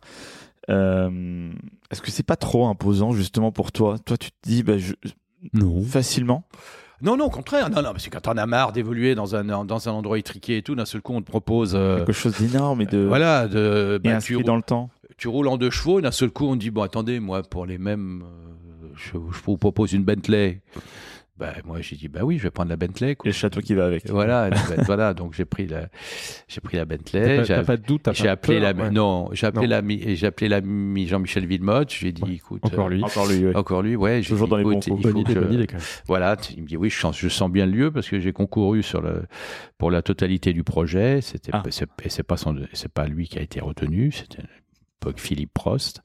Et, voilà, donc avec euh, Jean-Michel, on s'est attelé à à créer ce, ce- à transformer ce lieu en lieu de restauration puisque ce, c'était des bureaux et et voilà, il a fallu euh, tout ça. Bon, après, il y a eu sur tout l'ensemble des travaux ici, il y a eu, il y a eu d'énormes retards. Hein, qui, 5 donc, ans au total, c'est ça? trois ans et demi de retard. 3 ans et demi? Mais Ouais. au total, les travaux ont duré Ah quasiment t- 5 ans, non? Euh, ouais, attends, moi, je, je l'ai visité en novembre 2009. Il t'ouvre en 2015. Euh, on devait apparemment. vivre, on devait ouvrir euh, janvier 2012 Hmm. et on a ouvert en mai 2015. Ouais, c'est ça. Ouais, c'est un peu. Alors là aussi, il y avait des, pas mal de railleries, il va jamais l'ouvrir son resto. J'ai perdu pas mal de collaborateurs à ce moment-là qui, qui avaient misé. Bah oui, quand vous Ouais, avez c'est 22, difficile de quand vous maintenir avez les gens 22, motivés. quand vous avez 22, 23 ans, que, bon, et, puis que, et puis que ça n'arrive pas, bah voilà, vous allez voir ailleurs. Je, je- ouais, j'ai compris tout à fait. Avec l'impossibilité aussi de vendre la rue Troyon, puisque je, n'ayant pas une date d'ouverture ici, c'était, Ouais, c'était assez t'avais besoin de garder Ouais, ton premier c'est une, voilà, c'était une période assez, euh, assez compliquée. Et tu finis par en ouvrir en 2015. Donc Voilà. le, le lieu est signé par euh, Jean-Michel Villemotte. Est-ce que tu peux nous parler du lieu, mais pas du lieu de la Monnaie de Paris, mais la, la salle? C'est un sujet important. salle. hein. On n'a pas Bon. encore beaucoup parlé de la salle et c'est un sujet qui nous tient Bon, à ben, cœur. la salle, une salle assez la particulière, salle, très singulière, particulière, puisque bon, euh, c'est une succession de cinq salons avec tous des fenêtres sur le, ben, sur, avec la vue sur, Sur le la Paris qu'on aime, un, un couloir de distribution, c'est-à-dire qu'un un couloir où tout se passe le trafic du service en dehors de la vue des convives. Ça aussi, ça je l'avais décelé tout de suite lors de la première visite. Et, et voilà. Après, bon, j'ai eu la chance que François Pinault me prête des œuvres de sa collection. Enfin, il y a eu, il y a eu là aussi. Pinault, tout- J'allais te poser la question justement sur l'art. On l'a dit tout à l'heure, l'art Ouais. est très présent même en cuisine. C'est Même dans mon c'est- bureau, là. oui, aussi, Euh, J'ai une bureau. histoire sur ce, euh, j'ai j'ai une histoire sur ce combat, ça, que je vous raconte. Que... Ouais, Raconte-nous que et puis on mettra, non, Alors, on, mettra dire- on mettra des photos vais- sur nos réseaux sociaux. Alors, Alors, Ah oui, bon, ça- ça- parle-nous de cette toile. le, euh, bons euh, mots, d'ailleurs. un certain soir du mois de novembre, on sait ce qui s'est passé au Bataclan, j'avais dans le restaurant euh, Robert Combas avec son galeriste. Et je n'avais pas pu aller au vernissage. Et je lui dis bon, mais écoute, euh, promis, demain matin, j'irai. Donc, c'était donc le vendredi soir. On sait ce qui se passe dans la nuit du vendredi au samedi. Et moi, j'ai dit le samedi, je vais quand même voir l'expo parce que il faut, euh, je crois que, euh, oui, il faut, il faut continuer à vivre pour lutter contre la barbarie. Et j'arrive et tout de suite, je, je, je suis attiré par ce tableau qui est euh, tout au début, c'était la, la galerie Struc qui est, qui est avenue Matignon. Et le galeriste, donc déjà, bon, la galerie n'est pas ouverte, alors il se passe, bon, je reviens sur tous les détails, le- tout Paris qui est désert et tout. Et là, je sais pas si vous vous re- remarquez, au, au milieu du tableau, il y a une espèce d'énorme godasse. Ah d'accord, je me demandais Voilà. ce que c'était un Voilà. soulier, une Voilà, godasse. une ouais. godasse. Et le galeriste me dit, c'est la godasse qui écrase les mauvaises choses. J'ai dit, je la- Je la J'ai vois dit- le lien. J'ai dit, je l'achète, voilà. T'en as eu besoin dans ton bureau. Voilà, et de dire, voilà. Te débarrasser des petit- mauvaises Et Il y a un choses. petit côté Guernica dans ce tableau, je trouve. Bah, pe- Peut-être aussi, Sur ouais. le Non, mais bon, à droite. euh, la dimension en moins, mais. Ah, la dimension, moi, Oui, c'est parce sûr, que mais- si auditeurs pensent que c'est Guernica, il y a même le Ah, il bureau, a un il fait- très grand bureau. Non, as- bureau Non, non, bureau de taille T'as raison, t'as raison de préciser. Un mètre sur deux maximum. Voilà, ouais. Voilà, donc voilà l'histoire de ce tableau. Et les, et les toiles qu'on a vues en cuisine et certainement plus celles qui sont en salle prêtées par euh, En grande François partie Pinault. en salle par François Pinault, en cuisine, c'est bon. C'est ta des- collection, Voilà, enfin, j'aime pas, pas le mot collection. Parce que- collection. c'est- Parce que dans collectionneur, il y, a un, il y a un côté besogneux, c'est-à-dire on a envie d'avoir. Moi, j'ai jamais d'idée sur une pièce que je veux acquérir. Il faut que je la voie et l'envie et l'envie me vient en la voyant. Je veux pas. Dans, dans le mot collection, il y a, il y a, il y a, il y a la, la, la- je sais pas, il y a un peu une sonorité de ouais. dire, il faut la compléter. Ouais. J'ai pas du tout envie de la mets pas de compléter. pression là-dessus. Ah, j'ai pas C'est du des tout coups de envie cœur. de- C'est des C'est coups de cœur. l'instinctif, pas du l'instantanéité, tout. encore une fois. C'est des coups de cœur successifs. On a une deuxième petite surprise pour toi de quelqu'un qui ne se présente pas, mais tu devrais le reconnaître et qui est lié à la thématique qu'on est en train d'aborder. Bonjour Guy. On me demande de, de poser une question Ah, qui n'aurait- Fabrice. Que pour- j'aurais pas pu poser à d'autres moments. Et euh, comme moi je suis plutôt dans le, la vue et toi dans le goût, quel est le, le lien que tu vois entre la langue et l'œil? Alors, avant de répondre juste, est-ce que tu peux te dire, expliquer à nos auditeurs Alors, est- c'est Fabrice Hibert. Voilà. Fabrice Hibert est un de nos plus grands, grands artistes aujourd'hui contemporains. hein. Il, a, il vient, il vient d'avoir pendant plusieurs mois euh, une, une expo euh, extraordinaire à la Fondation Cartier. Et oui, ça fait partie de nos, oui, de nos artistes qui comptent. Et, et voilà, c'est un, Ouais. c'est important. Moi, j'ai besoin de, j'ai besoin de la joie de ses œuvres. Mhm. Bon, et c'est très, euh, bon, ça, ça, sa dernière expo à la Fondation Cartier s'appelait La Vallée. La Vallée, c'est cette vallée qu'il a en Vendée, où il a semé il y a des- quelques décennies des, des milliers de graines d'arbres et qui maintenant sont ces arbres, euh, ces arbres ont fait, ont fait une forêt. Et l'arbre pour lui est quelque chose de très, à la fois de très précieux et, et, et d'indispensable à sa vie. Et là-dessus, je pense qu'on peut, bon, sur les arbres, on se retrouve et sur, on sur la, comprend le lien maintenant. sur la joie, on se retrouve. Sur les couleurs, on se retrouve. Et, et c'est, euh, c'est l'un des, des hommes les plus délicieux que je connaisse. Et alors, le Et lien entre ouais, pour la répondre à sa question. Pardon le lien entre la langue et l'œil, alors. La langue et l'œil. Ben, je crois que, mon cher Fabrice, j'ai un avantage sur toi. C'est que je peux à la fois régaler l'œil et la langue. Visuel et le palais. Ouais. Et justement, toi, cet effort que tu fais par rapport à la salle. D'ailleurs, il y a une œuvre, il y a au moins une œuvre de Fabrice dans ta salle, Les Artichauts. Oui, oui, absolument. La Je lui ai fameuse, demandé euh, un jour, en relation avec le petit prince, je lui dis pas dessine-moi un mouton, je lui ai dit dessine-moi un artichaut. il m'a dit chiche et il a dessiné un, il a dessiné un buisson d'artichauts. Ah, il a dessiné des artichauts Ouais, des artichauts. Euh, Et ça, c'est enfin, ça fait partie de ta personnalité. Ah, c'est complètement important. Pour moi, je ne peux absolument pas vivre sans être, euh, sans avoir un environnement d'art qui soit. La nature euh, est, un, est un art. Et plusieurs arts d'ailleurs, la nature. Et puis après, il y a l'art qu'on a, ben, qu'on a, qu'on a enfermé, ou pas forcément. Certaines sculptures vont bien à l'extérieur, mais et j'ai besoin de, cette, de ces, ces œuvres d'art pour plein de raisons. Déjà, pour avoir, pour, euh, pour créer mon environnement. Je, je, je veux être aussi maître de mon environnement. J'ai pas envie qu'on m'impose cet environnement, sauf l'environnement de la monnaie où là il y a des choses qui sont qui sont euh, éternelles. hein. L'héritage de l'histoire. Ouais. Depuis l'institut, bon, euh, ils sont immortels donc éternels. et de tout, enfin tout ce qu'il y a. Et puis moi j'ai besoin de toutes ces œuvres d'art parce que lorsque, même si on connaît un grand nombre de, convives, arriver euh, lorsque vous sortez, lorsque vous sortez de la cuisine et que vous vous arrivez dans la salle, s'il n'y avait rien de personnel, c'est-à-dire si vous n'aviez pas vos, repères sensoriels, ce serait très difficile d'affronter les convives qu'on ne connaît pas. Mm.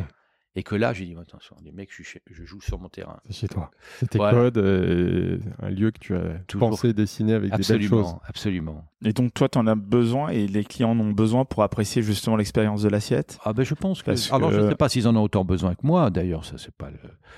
à moi, mais en tout cas, moi, ça participe à ce que à ce que je veux apporter. Je vais dire, c'est comme vous l'ai dit tout à l'heure, la- la- la- l'assiette est, est un des éléments du du euh, du programme, puisque si on veut parler de du, du, du programme, et que j'ai et que moi je vais dire, il y a des- il y a, il y a des restaurants où je suis où je suis d'emblée mal à l'aise Par le lieu? par le lieu, ouais. Parce que vide ou parce que mal accordé à... Parce que en tout cas loin de mes goûts. Oui. Et que ce mal-être, ben, forcément, il est, il est, ben, il peut, il vous met pas en, il vous met pas en, en situation de bonne réception.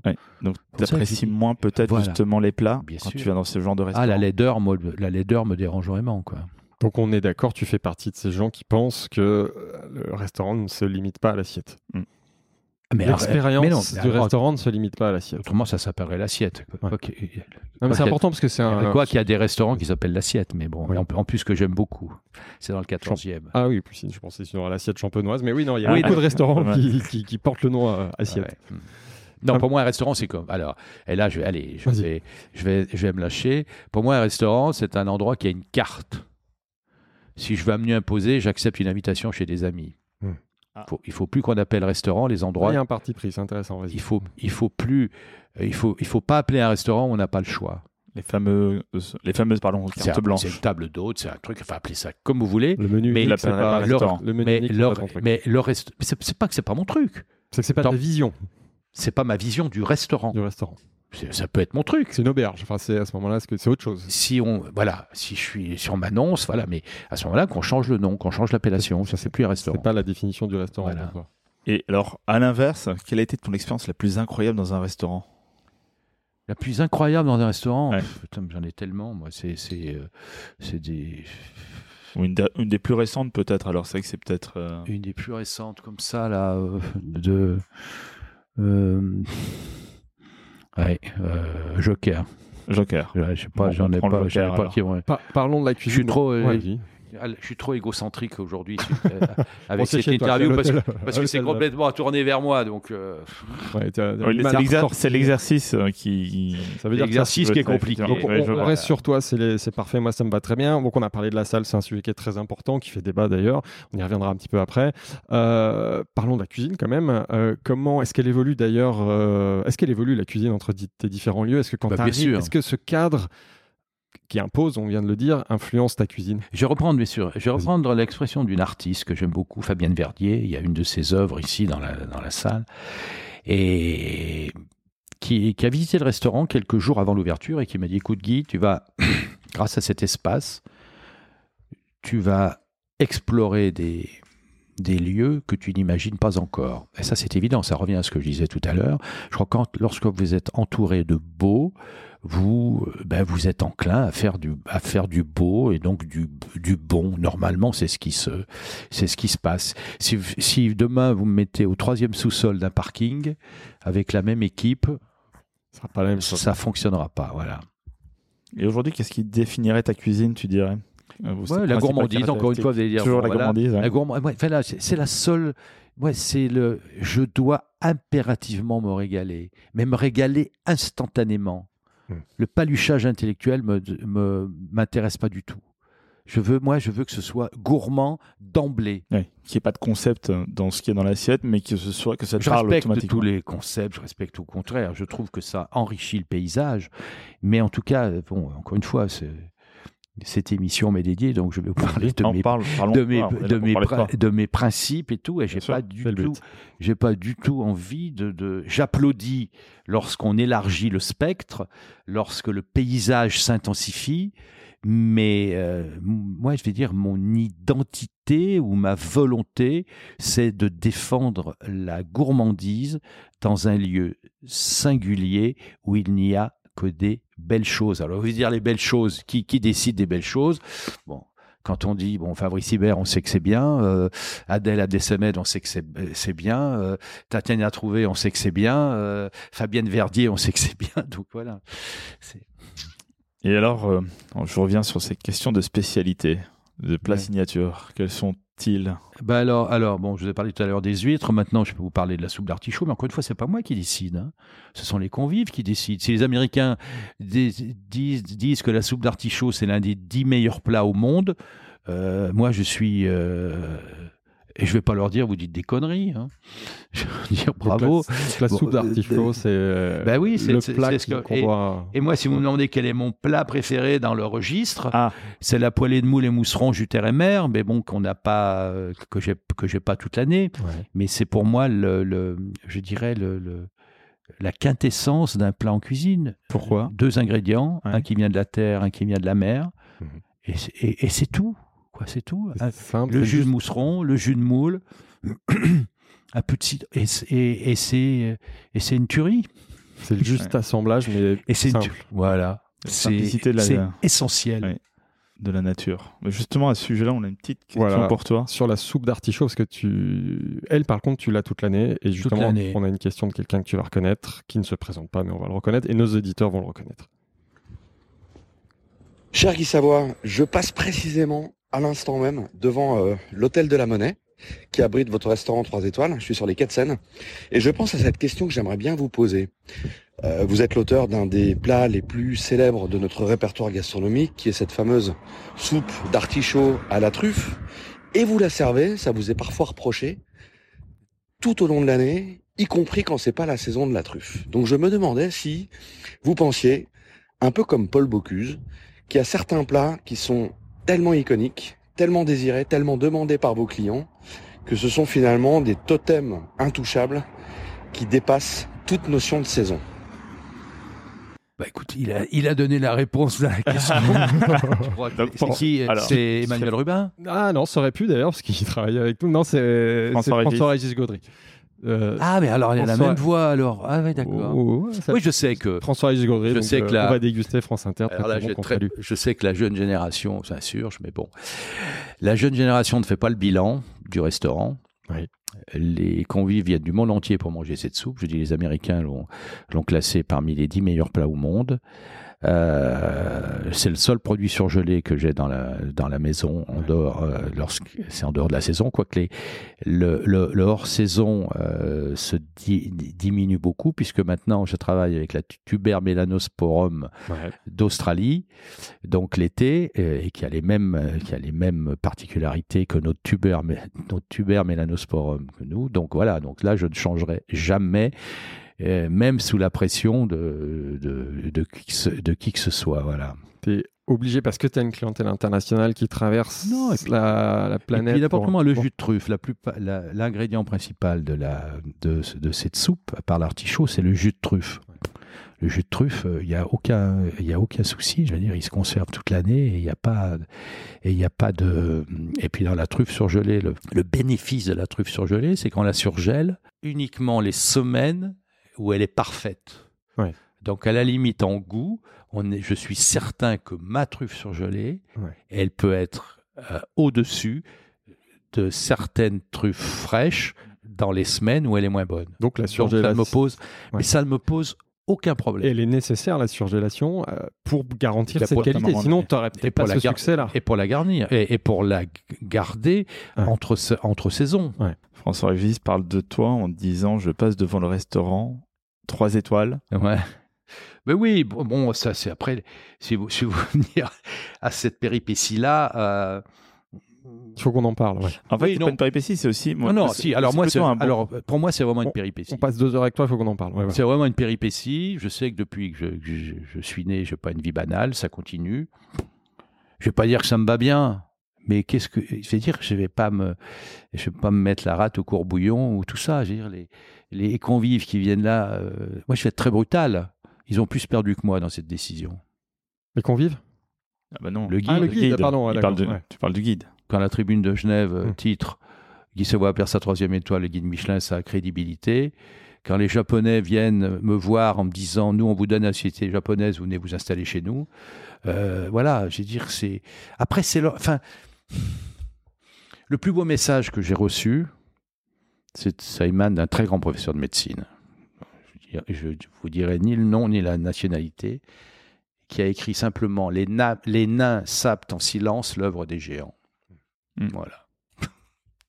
Juste précision hein, pour nos auditeurs, parce que nous, on est à fond dans le truc. Euh, là, on parle du fait que tu as perdu cette troisième étoile euh, en tout début d'année. On ne sait pas, hein, il y a peut-être des gens qui étaient sur Mars. Donc là, tu es en train de nous dire comment tu as vécu les choses. Et ce qui est intéressant, c'est que là, on enregistre en novembre. Euh, ce que je trouve intéressant, c'est de voir avec... Parce qu'évidemment, c'est un sujet qui a fait, et tu le dis, couler beaucoup d'encre, qui a provoqué beaucoup de réactions et plutôt des réactions de soutien. Donc c'est ce qui m'a- c'est même carrément euh, 100%. Voilà. Euh, 100 pour- ah, ça, moi j'ai dit, il y en a bien un qui va applaudir. Ben, même pas. Ouais.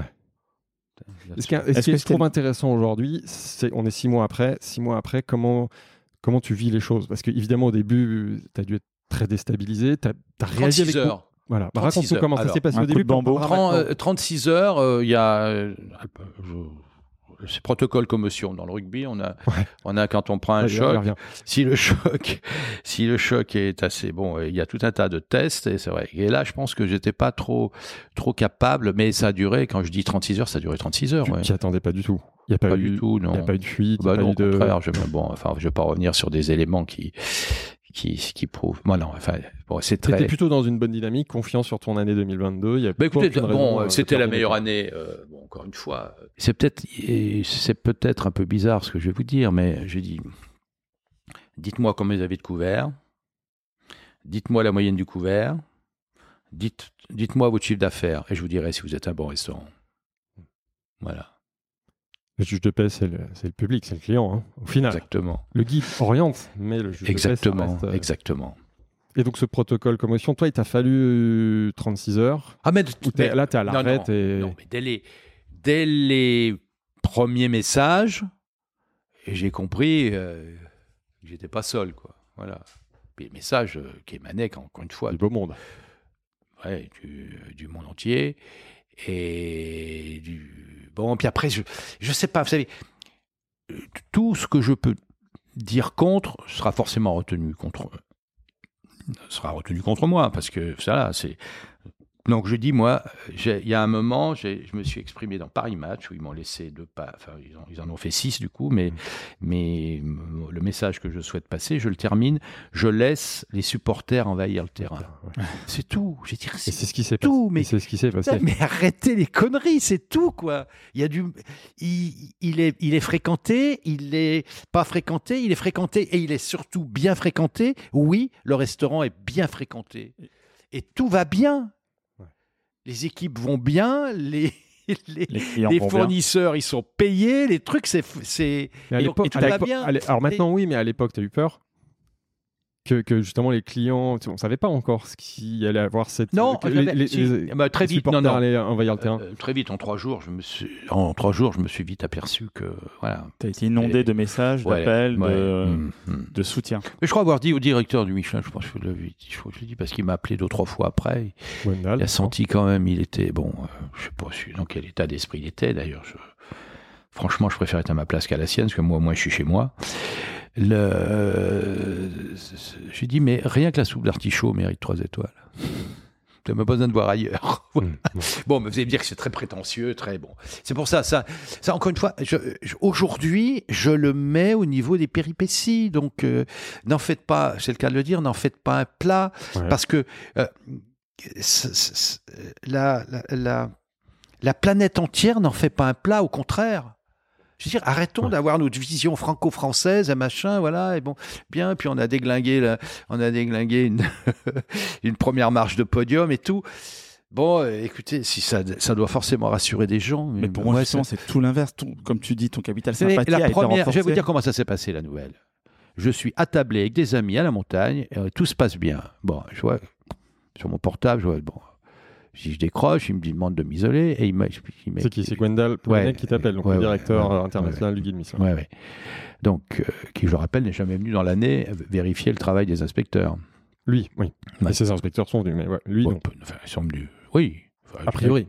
J'imagine. Ah, on n'est pas là pour faire une polémique. Ouais, non, ouais.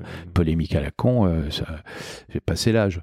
Et là, il me dit, vous, vous apparaîtrez avec deux étoiles. Et la première réaction, c'était de dire, à 70 ans, on s'attendait à des nouvelles plus terribles. C'est vrai. À l'époque, mon frère qui se bat- se battait comme contre un cancer, pensait que, enfin, d'un seul coup, ouais. d'un seul coup, tout le reste devient futile. Donc euh, voilà, donc ça, c'était ça. Et après, je lui dis, est-ce un carton jaune ou un carton rouge? Voilà, Le rugby, toujours. voilà. Ouais, Et, après, je lui dis, vous allez prendre un tsunami sur la figure. Tu t'en étais rendu compte directement. Bien évidemment. Enfin, je, Tu sentais. je ouais. connais mon. Enfin. Merde. Heureusement que je sais ce qui se passe dans ma maison. Je, euh, juste, fais juste une petite parenthèse. Alors, je reviens au tsunami quand même. Bon, après, je ferai une, parenthèse. C'est qu'il y a quelque chose que je n'avais pas mesuré, c'était l'intensité du tsunami. Et dans le même temps, il, avait repris le travail, une, une assistante maître d'hôtel, Carole, qui, à cause de, de grossesse et de Covid, avait abandonné la maison pendant trois ans. Bon. Et elle m'avait dit quelques jours avant, elle m'avait dit, écoutez, c'est incroyable le bond en avant qu'a fait la maison. Et quand, quand le- le- la péripétie est arrivée, je l'avais dit, écoutez, il y a quelques mois, vous m'avez dit que voilà, ce que j'aimerais, c'est que vous réfléchissiez à quelques lignes et que vous les lisiez devant vos collègues. Ce qu'elle a fait. Elle a dit voilà, je suis, j'ai apparu dans la maison au bout de trois ans, et puis elle a, elle a, Énuméré. elle a, elle a euh, fait l'inventaire quoi. Mm. de tous les points qui lui paraissaient. Mais tous ces points-là, les convives, ils s'en rendent sûr, compte. ouais. Donc, je veux dire, c'est, ça va, tout va bien, quoi. Et alors, ce qui est intéressant, c'est que les convives s'en rendent compte, mais même les, les personnes qui ne sont pas venues ici chez toi, t'as dans la rue. sympathie magnifique. Comment. Ah non, mais- d'où tu, Alors, comment tu expliques bon. ça d'ailleurs? Moi, je, mais, mais j'en sais rien. Je l'explique. T'arrives pas à l'expliquer? Je l'ai vu. Un jour, mais quelques jours après, je suis boulevard Saint-Germain, je me balade. Un type, un type à vélo. D'ailleurs, le- j'étais prêt à l'engueuler en disant qu'il n'y a pas assez de pistes cyclables. Qu'est-ce qui vient nous, nous, nous encombrer sur le trottoir Et là, il s'arrête et il me dit des choses formidables. Il me dit J'aurais jamais les moyens de venir chez vous, mais tout ce que vous représentez, tout ce qu'on. Je lui dis bah, Merci, monsieur, c'est formidable. Non, non, mais les jeux, il y a eu, il y a eu un. Il y a eu un moi, je pensais. Bon, je savais bien que j'avais un capital euh, sympathie, euh, c'est assez important. Mais là, je me suis aperçu que j'avais un capital amour Ça exceptionnel. ça, Voilà. ouais. Et que, je sais pas, j'avais écrit à l'époque.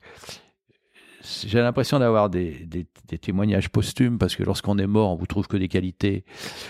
Alors, la seule différence, c'est que je suis encore bien vivant. quoi. Toi, tu le vois. Le problème, c'est que quand ça arrive, on n'est plus là. Quelqu'un a dit, euh, bon, tu as, un mélange de Belmondo, de Ventura, euh, qu'est-ce qu'il m'a dit de Ventura et de Philippe Noiret? J'ai dit, bon, mais ça me va bien, quoi.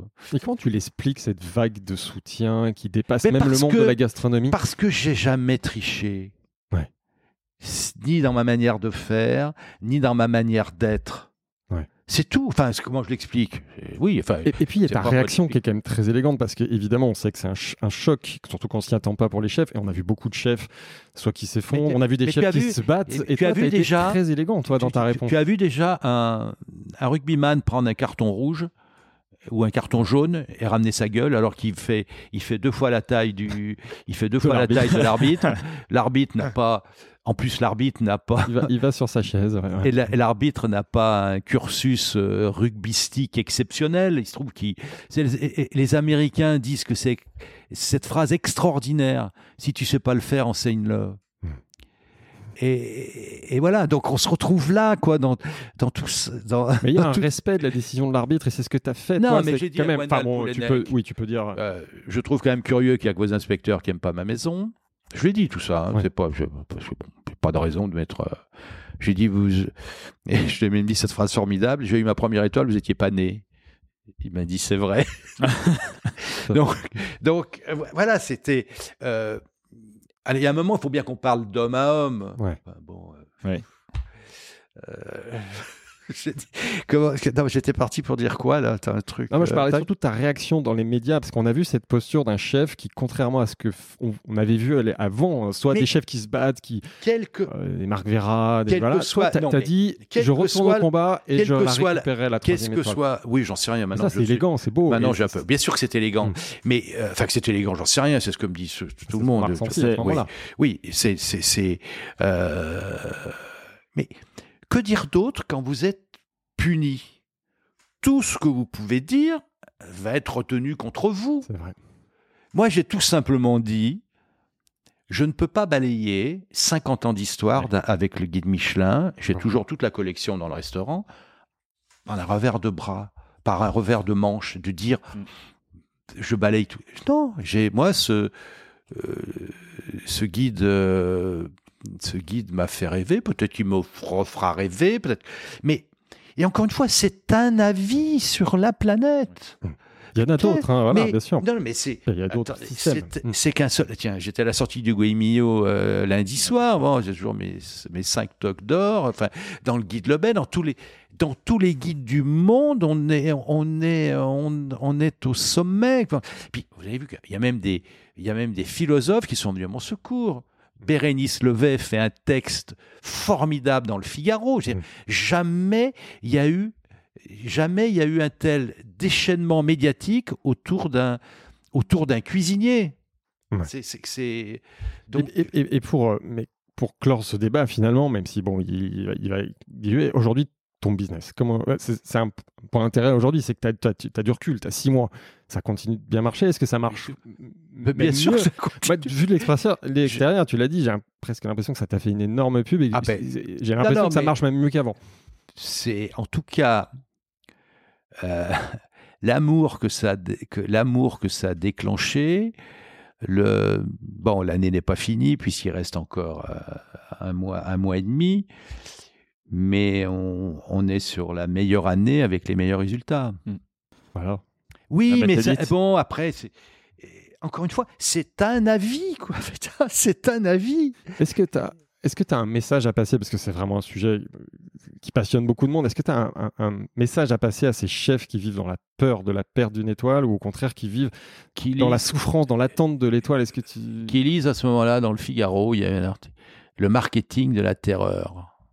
C'est Stéphane Durand-Soufflant qui titre comme ça et qui dit que, euh, alors que je suis un général ou je sais pas quoi, ou un maréchal, qu'on m'a tiré l'oreille comme un caporal. Je trouve ça formidable. Mais non, mais moi, ce que je. Enfin, alors, puisque je suis pas du tout, euh, j'ai pas envie de pontifier, j'ai pas envie, et j'ai trop, je suis trop indépendantiste, autonomiste pour donner des leçons ou pour dire aux autres ce qu'il faut faire. Ils doivent être, chacun doit être assez grand pour savoir ce qu'il a à faire. Mais le restaurant qui marche est celui qui est cohérent. Hmm. Cohérent avec le taulier, cohérent avec, enfin tout quoi. C'est-à-dire que euh, même parfois des endroits ringards, ils sont tellement ringards qu'ils en arrivent à être cohérents. Hmm. Et qu'on peut y trouver son compte. Mais ça peut plaire à une certaine. non, un puis même moi, public. ça peut me plaire. Un, À un certain moment. un vrai, un vrai truc ringard, ça peut être bien. Si, ça si, si tout est cohérent. Hmm. Et, euh, voilà, donc je dis à chacun, moi, bah, écoutez, faites, euh, soyez vous-même. Et puis ra- rappelez-vous quand même que euh, le premier avis qui compte, ou les premiers avis, parce qu'heureusement ils sont nombreux, ce sont les convives qui viennent chez vous. hein. Les clients.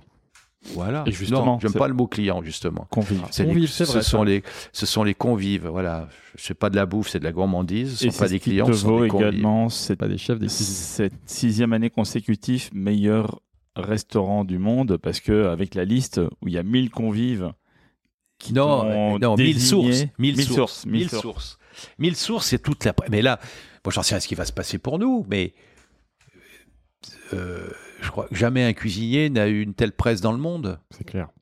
Bah, six pages dans match. Enfin, si, on, si on va parler, je parle du monde, puis alors je reviens à la France. Je veux dire, euh, Bérénice Levet, la philosophe, qui me fait une page dans le Figaro. Hmm. C'est, tu, tu te dis, mais attends, euh, c'est devenu, oui, un phénomène. euh, C'est devenu un cas d'école, presque. euh, bah, j'en sais C'est rien. pour ça que ça nous Mais dans, dans le sens très positif du terme. hein, mais cas complètement, non, non, mais attends. Encore Ça fait relativiser, justement. Alors maintenant, avec le recul, je vais dire, j'ai eu la chance de vivre ça. Tu remercies, tu Michelin? Ça va loin, là. non, non, je te dis qu'on aurait pu se passer de ce genre de conneries. Voilà. Voilà. Pour tout le monde. Ouais. Moi, j'en ai tiré bénéfice, c'est vrai. Ça, ça- c'est pas le cas de tout le monde. hein. Mais- Malheureusement, mais ma parfois, quand on perd une euh, ben oui, ce qui c'est plus douloureux. Ce qui prouve peut-être qu'ils ont fait une connerie, j'en sais rien, puis je suis pas. Je veux dire, c'est- tout à l'heure, je vous ai dit, une critique, c'est subjectif. Mille critiques prises séparément sont subjectives. Lorsque sur 1000, vous en avez 999 qui sont positifs, ça devient objectif. D'ailleurs, je l'avais dit dans Match à l'époque, Ouais. j'avais dit qu'il ferait bien de s'inspirer sur la liste, il ferait bien de s'inspirer sur la liste qui est moins anachronique. Voilà. Ouais, bah, du coup, est-ce que tu peux nous parler de la liste? Parce qu'aujourd'hui, c'est aussi quelque chose qu'on retient. Et ce qui est, qui est dingue quand on y réfléchit, ben, la- ça fait six ans de suite Kilter, j'ose Mais oui. plus utiliser le verbe, mais que tu es le, du coup, tu es le meilleur, consacré, consacré, dire. le, voilà, le meilleur restaurant du monde. Bon. C'est incroyable. Jusqu'à- Alors après, la liste. euh, Jusqu'à l'année dernière, euh, euh, bon, j'étais au sommet de tous les guides, de toutes les parutions. J'ai jamais eu, du bois, une critique négative dans aucun magazine, dans aucun. Mais France et étranger, parce que bon, j'ai la chance d'avoir une clientèle étrangère et d'être euh, bon en Corée, par exemple. Bon, je suis enfin au Japon, enfin partout, aux États-Unis. Voilà, donc euh, T'es connu dans le monde entier. hein. C'est vraiment Voilà. ce que je disais en introduction. Voilà. C'est pas des mots, c'est une réalité. bon, on me reconnaît dans les rues de New York. Ouais. Bon, Est-ce qu'il y a beaucoup de cuisiniers qu'on reconnaît dans les rues de New York? J'en sais rien, à part les cuisiniers new-yorkais, mais je, je, je sais Et pas. Et puis d'ailleurs, ça m'a, ça, bon, est-ce que, est-ce que ça m'intéresse vraiment? Vous avez compris que j'étais bien avec mon renard dans ma cabane. Voilà, Donc, mais c'est euh, ça qui est super Voilà, donc euh, voilà, c'est pas, c'est, on peut pas me targuer d'avoir un, un ego euh, fragilisé par telle ou telle décision. Je veux dire, c'est pas, C'est pour ça que c'est bien de prendre le temps de mieux te connaître. c'est pas, c'est, c'est, c'est une, c'est une, moi, je, enfin, je pense avoir, je pense à, bah, je pense pas. Je suis convaincu d'avoir la vie que j'aime. Ça se ressent. Ça se ressent. Moi, je m'aperçois que la liste, en fait, a pris une place tellement importante sur la planète. Je le vois pas à travers les, à travers les nationalités qui viennent, Hmm. et en particulier l'Asie. euh, je trouve qu'ils ont, ils ont, un, ils ont un impact en Asie qui est extraordinaire.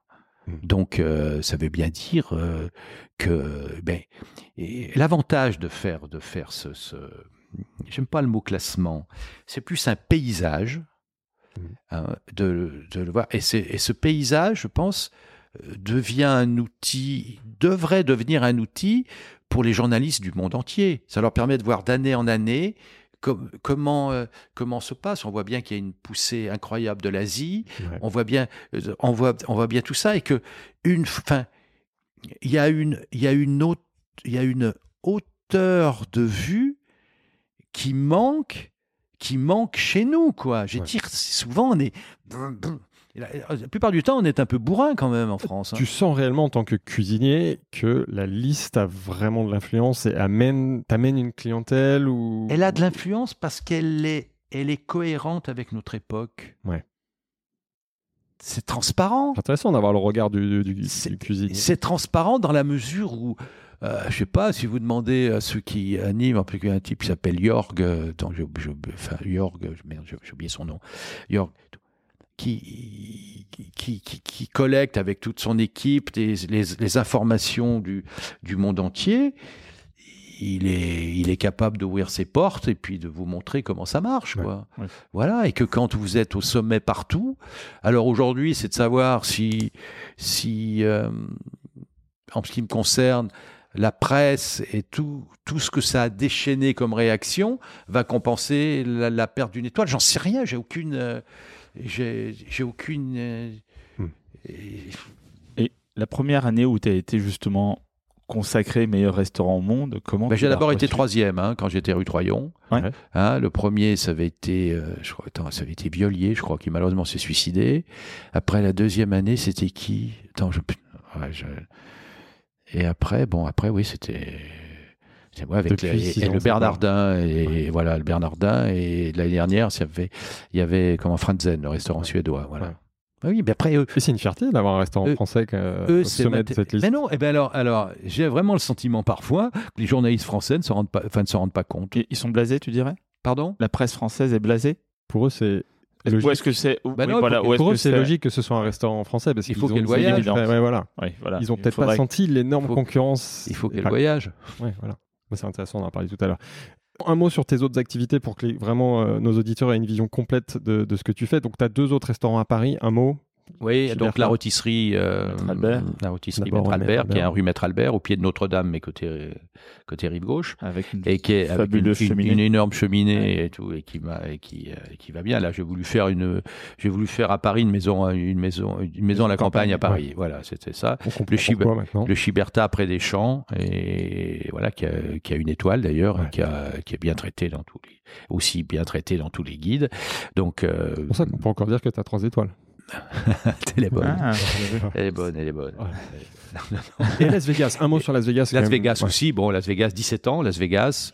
C'est ouvert, ouvert cinq soirs par semaine. C'est un Aussi. lieu euh, fait par Jean-Michel Villemotte aussi, parce que parce que je voulais je voulais que ce lieu soit soit encore une fois cohérent. Ouais. J'aurais jamais pu faire un restaurant dans le décor du César Palace. Ouais. Euh, Jean-Michel Villemotte a fait son propre décor qui correspond voilà à ce que j'aime, et comme je l'aime. Et puis j'ai une équipe formidable là-bas, et puis tout va bien. Comment tu pilotes un j'ai restaurant ouvert- à Las Vegas Bah. Là-bas, il y a des équipes. Un euh, chef euh, exécutif, oui, oui, tu formes oui. et tu vas à quelle fréquence? Et c'est ouvert que cinq soirs par semaine. J'y vais deux fois par an. J'y serai là pour la Saint-Sylvestre. D'accord. Voilà. On garde Et- un peu de temps pour. Ah, vas-y. Ouais, et à côté de ça, il y a eu. Alors moi, je trouve ça toujours intéressant. On trouve ça intéressant à Business of Wolf de parler également des échecs. Est-ce que c'est Les ramen, ah bah, par exemple les ramen, les ouais. ramen, les Les brioches ramen, oui, parce que mots, ah non non, l'essentiel, alors, mais- alors je reviens sur les brioches. Les brioches et sec, échec parce que truc. Mais Ça j'ai- s'appelait le goût. mais le j'ai- goût des brioches Le goût de non, brioche. goût de brioche. Goût de brioche, il n'y a pas de. Ouais. Mais j'ai deux boutiques à Vegas qui cartonnent. Le goût de brioche? Non, elle s'appelle brioche. Ça Ah, brioche tout simplement. Voilà, Ouais. une, une dans l'entrée principale du César Palace, donc il y a 120 000 personnes qui passent tous les jours devant, donc euh, je crois que c'est le record de chiffre d'affaires euh, par rapport à la surface. C'est Et c'est puis, quoi la proposition Et puis, c'est des brioches, Brioche, des sandwichs, ouais. des trucs, enfin bon. Sucré, Le- salé. Le, le- et sur le concept, c'est d'abord la, la brioche, mais si c'est, ce sont des expressos, euh, enfin des, donc des bons cafés, des- tout, tout ça. On est à 30 mètres d'un Starbucks et, et tout va bien. Et puis on a, on a ouvert, enfin le César Palace a ouvert l'hôtel Paris et une boutique un peu, un peu plus grande. Et là aussi, quand je vois les, quand je vois les chiffres, euh, je me dis que c'est extraordinaire. quoi. Et par Voilà. contre, à Paris, ça n'a pas été la même histoire. pas été Pourquoi- parce pourquoi que- ça marche pas? Bah, bah, la rue bon, la rue Mazarine, euh, elle, a été, elle était en travaux. Si, enfin, ça marchait pas. Euh, Ouais, Ça ça c'est- Comme tu voulais. Voilà, comme je voulais, Ouais, voilà, voilà. bien sûr. Bon, il Ouais. y a des moments aussi, il faut arbitrer dans l'activité. Ouais. dire, euh, pas oublier que ce sont quand même des activités, des activités commerciales et que c'est pas fait pour bidouiller, quoi. Donc euh, voilà. Puis ça engage Même ton nom, ta marque. hein, donc Même chose, même chose pour les ramen. Euh, mais là, les, les brioches qu'on a fermées, je sais pas, il y a 3-4 ans maintenant, mais il y a encore des gens qui disent Mais pourquoi vous avez fermé? Ben, J'ai dit si, si vous en aviez acheté 10 fois plus, ça n'aurait pas fermé. C'est Toujours pareil, les gens qui Ah, viennent euh, pour raconter des conneries. euh, ça- Après. c'est pas, pas. Et Et la et pou- et- Et les ramen, c'est non, mais les ramen, il y en avait 4. Mais là, bon, c'est tombé dans une mauvaise période entre le Covid, entre euh, tout, ce- les gilets jaunes. tout euh, ça, ouais, ouais, ça a été. Et puis là aussi, quoi, je. C'est pas mon, mon cœur de métier. Et bien sûr, peut-être que si j'avais euh, tenu un peu plus longtemps et tout, mais moi j'ai besoin de cette, cette instantanéité. Qu'est-ce que Je tu vous ai rappelé, j'ai ouvert mon restaurant un mardi, le vendredi il était plein et j'ai besoin de ça. Quoi. Tu veux que ça marche tout de suite. Ouais, T'as été mal habitué en fait. Je, ouais, ouais. Enfant gâté, Souvent dans le Ouais, commerce. voilà. enfant gâté, enfant gâté. Et que souvent dans le commerce, dans les, métiers, Itinéraire, itinéraire d'un enfant gâté. dans le commerce et dans les métiers de bouche, on dit souvent qu'il faut être patient, que ça prend du temps de trouver sa clientèle. Oui, et ça prend du peu temps, mais des, des restaurants. oui, non, mais là je voulais, bon, euh, je vous cache pas que j'avais une- un programme de développement euh, énorme, quoi. Avait un beau Enfin, business plan. euh, énorme, oui. Enfin, euh, je, je sais pas, je m'imaginais déjà avec des dizaines, quoi. Mais bon, euh, je me suis aperçu que c'était pas. En plus, oui, tout simplement que c'était pas mon truc, quoi. Moi, j'ai besoin de vivre le, le mon activité du matin au soir. Le J'ai restaurant, besoin- ton truc. Bien Ouais, sûr, c'est ça, faut exactement, des il faut voilà. des convives, c'est Voilà. pas quelqu'un qui rentre, qui sort. Et Voilà, c'est une bon, brioche. voilà, c'est Ouais, bon, quelque après, chose, je, je voilà. fais la conclusion, alors. Autrement, autrement, autrement, euh, je sais pas, euh, je vends, je vends des paquets de cigarettes, quoi. Comment tu vois justement la nouvelle génération? Ah, alors, Le chef. de chefs Oui, excuse-moi. de cuisinier. C'est pour ça qu'on est deux. Eh ouais. De De cuisinier. cuisinier. Donc, De comment je la cuisinier. vois Cuisinier Philippe Comment je la vois Bon, je Au de considère ça. qu'on n'a jamais aussi bien mangé à Paris, qu'on n'a jamais aussi bien mangé en France, qu'il y a, y a- qu'il y a un renouveau grâce à, à, toutes, ben, à plusieurs générations. Parce que quand on a mon âge, on peut parler de deux ou trois générations derrière qui, Ouais. qui arrivent.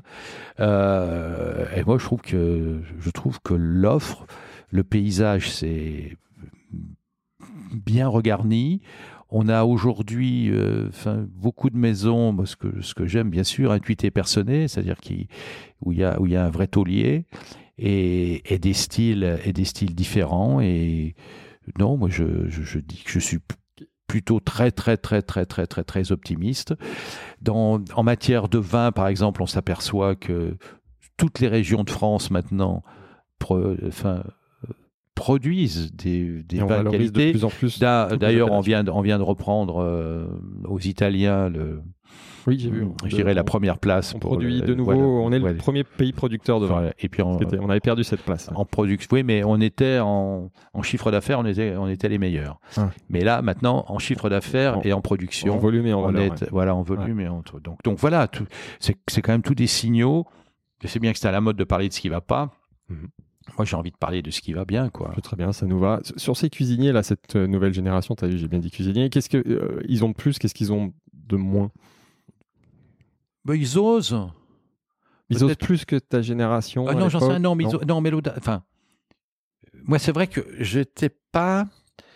euh, bien que j'ai fait, euh, j'ai fait des bistrots, j'en ai eu jusqu'à 8 à Paris à l'époque, des bistrots de l'Étoile, la butte Chaillot, fait tout ça. Non, mais euh, quand même, lorsque, en tout cas, euh, j'ai encore parlé de moi. dire, C'est un peu le but. hein. Ouais. T'excuses pas C'est avant ça. c'est ouais. le but de- du podcast. hein. C'était de dire quand même, euh, c'est de faire, euh, c'était de faire mon restaurant gastronomique, Mm. c'est-à-dire, enfin, fine dining comme diraient Ouais. les Américains, voilà. Et qu'aujourd'hui, on sent que c'est plus la même pri- priorité, que c'est, il y a beaucoup plus d'indépendance, je pense, chez les, chez les, jeunes. chez la jeune génération, et ils osent, et ils osent des, des types de restauration euh, que moi, que moi je n'ai pas, que je n'aurais pas osé faire. Parce que même à l'époque de mes bistrots, ça restait, euh, comment dire, à relative, enfin, relativement euh, art de vivre à la française. Mm.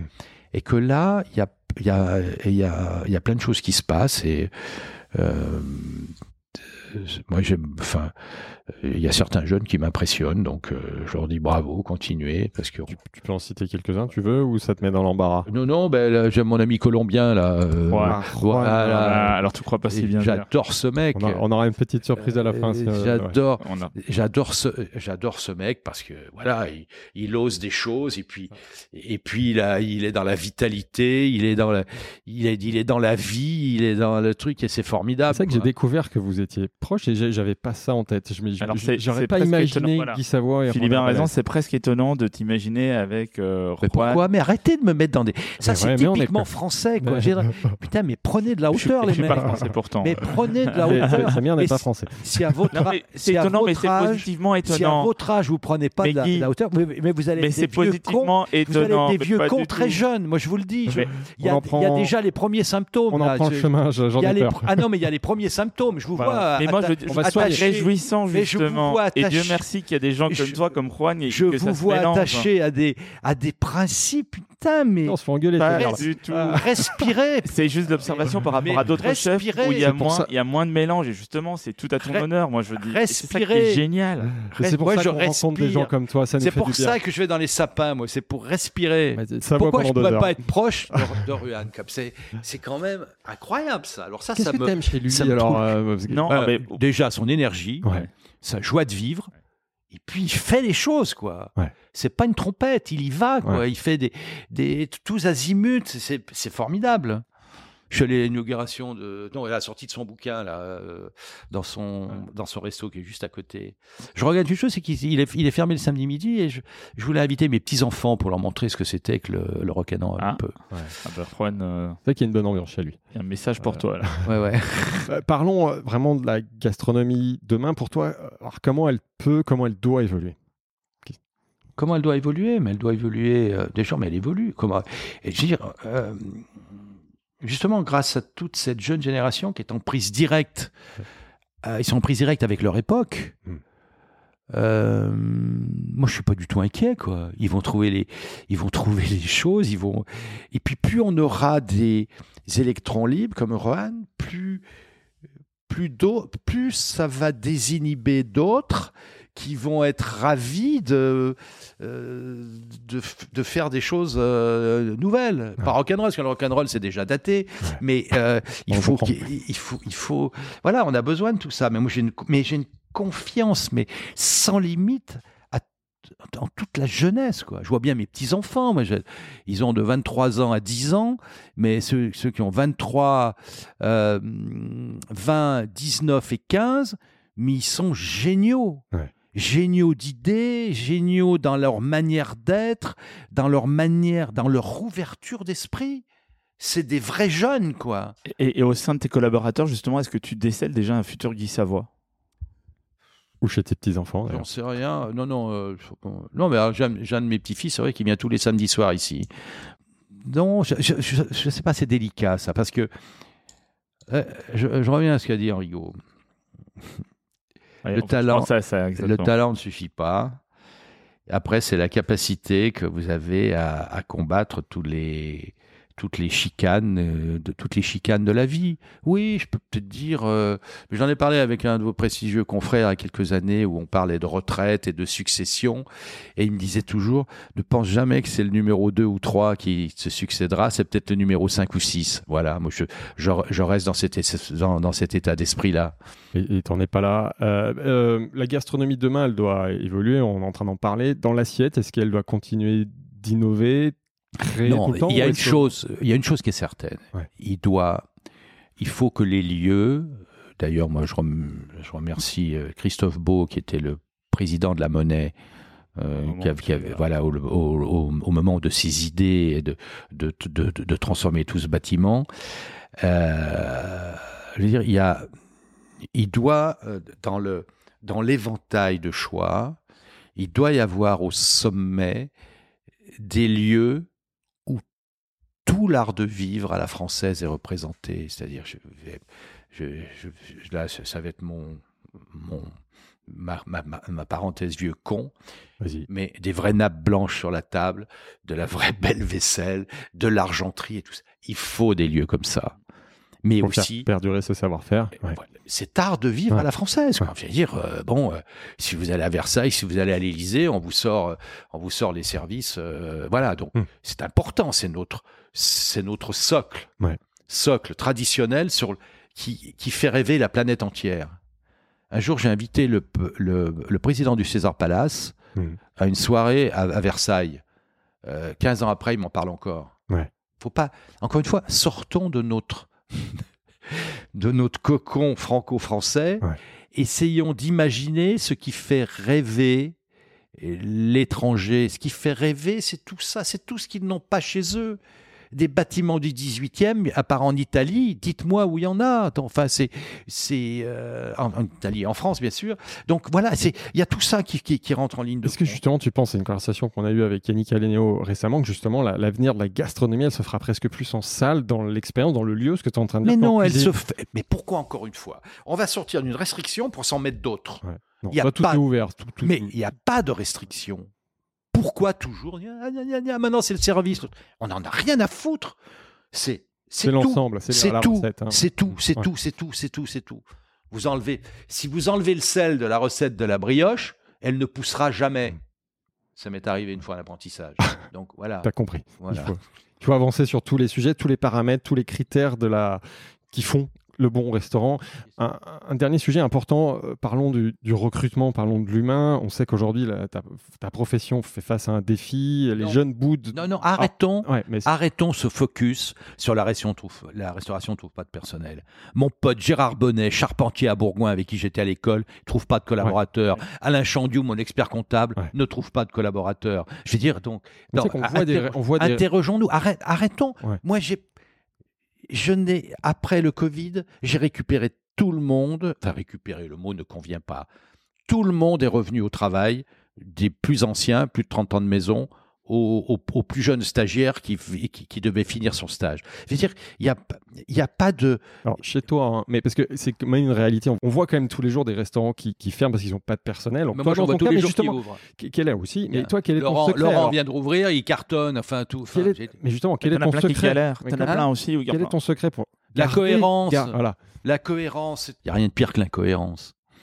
Voilà, bon, les, les, les, les restaurants, il faut qu'ils apportent quelque chose. S'ils n'apportent rien, quel intérêt d'y aller?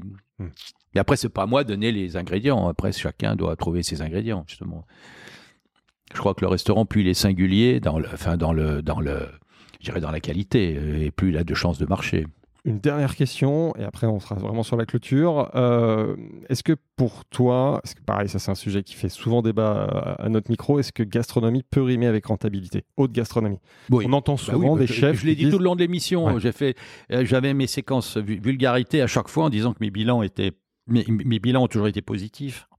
Mais bilan du restaurant gastronomique, c'est pas comme certains chefs où on Bah voit d'autres activités. Ben non, moi j'ai fermé les ram- j'ai fermé les ramen faute de rentabilité. Je conserve le. Je, je- Donc Aujourd'hui, le, le- le restaurant de la Monnaie de Paris, il vaut ça que l'inverse. hein, il gagne quand bien ça. le restaurant, mais c'est Bon, intéressant de je dire. rassure tout le monde, je gagne bien ma vie. Ouais, et le reste, c'est le restaurant euh, Moins, bien moins, gastronomique qui est rentable. bien moins qu'un footballeur, Oui, mais ça, nettement pourras- plus, nettement plus qu'un ouvrier indien. Je pense que personne peut les peut les dépasser. Alors là, normalement, on avait une petite question de Juan, mais on n'aura peut-être pas le temps de la passer et d'y répondre. Ah, c'est- alors ça, Si c'est tu nous donnes un ça, peu temps, bien. on a une petite- Alors, tu la veux On la veut. et c'est bien Ouais. parce que non, mais c'est fou parce que je, je vous en parle et il a une question. Eh oui, bah oui, on Eh. est juste. Ça, est-ce qu'il Bonjour, bien- chef. Est-ce qu'il vaut bien que je Juan raconte pas de conneries Je voulais euh, savoir, après ces moments très intenses qu'on a vécus pour la cérémonie d'ouverture de la Coupe du Monde de rugby, et vu que vous êtes un grand passionné de rugby Putain, je lui dis toujours de que me vous avez joué il me fait chier. et que vous êtes toujours très intéressé, eh ben, je me demandais, quel est votre 15 de France rêvé, toute génération confondue Voilà. J'espère euh, vous revoir très bientôt, chef, et très beau podcast. À très bientôt. mais bon, classe de France, bah non, mais attends, c'est Toute génération toute confondue. hein. génération confondue. Il aurait pu rajouter. Ce qui me surprend, Peut-être pas les qu'il 15 est- ans, ouais, voilà. ce qui me, ce qui me surprend, qu'il n'ait pas rajouté toute nationalité confondue. Venant de lui, ça Euh, ouais, me que- surprend. Alors, je lui retourne la question. Écoute, quand tu me poseras la question, Hmm. 15 de France, toute génération et toute nationalité tutoyant confondue. En tutoyant, c'est ça ah ouais, parce que attends, je t'ai encore dit, il a sorti de son bouquin. J'ai dit, mais arrête de me voyer, merde. Donc on a une dernière surprise, Guy. euh, Grâce à Karine. grâce à Karine, ta- qu'on salue. Ton éternelle collab- collaboratrice Quelqu'un- en or. Quelqu'un qui est donc en direct au téléphone avec nous euh, et qui veut te poser une question. A priori. Alors, bonjour, c'est qui? Bonjour, c'est Mélodie Gardot. Mélanie Bonjour, Gardot. Mélodie. Bonjour. Alors, j'ai une question drôle à poser d'abord et puis une question sérieuse après. C'est bon Vas-y, Question. vas-y. La question drôle, c'est Guy, cher Guy. Vous apportez quelle taille de chaussures Ok. 42, 42, voilà. 42. Voilà, Noël n'est pas loin. Hein. D'accord. Ah, ouh, il y a des cadeaux qui se préparent. Les questions, sérieuses, je vais essayer avec mon... Voilà, je suis américaine, alors euh, je vais essayer de poser avec l'élégance euh, des langues de mon linéaire. Euh, vous passez tous les jours, tous les jours, en train de cuisiner pour les autres. Et alors, si jamais le monde était un peu l'inverse, et vous réveillez, et vous avez le choix de manger ce que vous voulez, j'aimerais bien savoir ce que vous voulez manger, qui va le cuisiner, et où, si vous pouvez manger partout dans le monde, où ça sera, et si jamais, avec qui. Oh Ah. là là, très, Alors, très bonne question. Merci, Bon. Mélodie. Alors, ma chère Mélodie, tu sais que bon, je suis, euh, je suis très ouvert, que je peux manger partout, partout dans le monde, et que quand même, je vais le dire, je vais le dire là en direct. C'est quand même, je me souviens d'un dîner qu'on a fait tous les deux ici dans la cuisine, où je me souviens qu'on a, enfin, on a ri comme deux adolescents, et ça, ça, ça reste l'un des, l'un des points culminants de mes sensations de gourmandise et de relation. Waouh. Tu sais que je t'aime toujours aussi fort, ma chère Mélodie, et j'espère à bientôt. Moi aussi. Alors, je vais tenter avec une dernière question. Vas-y. Très beau, mais entre nous, on a une sorte d'intimité autour Ouais. de cette soupe d'artichaut. Ouais. Les peintres, ils disent que parfois ils étaient inspirés par la musique, euh, voilà, ils étaient apportés par Mahler, ou ils étaient euh, Ouais. touchés par Bach, etc., ou pour le rock'n'roll. Ouais. Ça sera quoi, ça sera quoi le meilleur soundtrack, si jamais ça, ça devrait exister, pour le soupe d'artichaut Oh, Alors, génial je aussi. pas, alors, la mélodie, on devrait t'embaucher. dire J'adore tes, j'adore tes oui, questions. on va la recruter dans Le- Business of pour la soupe d'artichaut. pff. Alors, je vais dire la soupe d'artichaut. Pour moi, c'est un, c'est un claquement, c'est un claquement de doigts de Mélodie Gardot. Wow. Et la boucle est bouclée. C'est parce que quand vous me regardez, vous avez regardé les poignées d'amour, ça vous fait penser le brioche Ah là là On pourrait faire un podcast Non, juste avec tu- eux deux, je crois. Non, mais quand sur scène, quand sur scène, tu ne bouges que. Enfin, il y a des moments où tu fais juste un claquement de doigts, j'ai des frissons.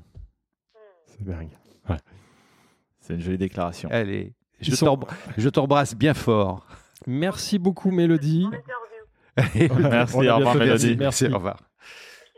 C'était un très beau moment. Voilà, bah, on, on arrivait. Non, c'est une vraie. vous avez compris. Bon, on a compris que c'était une relation sincère. C'est touchant d'ailleurs, et c'est pas n'importe qui. mais moi, qui ça est- me- pour, nos, Elle- pour nos auditeurs, un mot. Elle m'émeut, elle m'émeut toujours parce qu'elle a à la fois la- son immense talent, sa rigueur, euh, sa rigueur dans son dans son métier. C'est même une rigueur. C'est au-delà de la rigueur. C'est au-delà de la rigueur. Mais là, cette fantaisie, euh, même en français, parce qu'elle maîtrise. Bon, Oui. là, là, elle a fait un effort surhumain parce que j'ai jamais entendu parler français aussi parfaitement.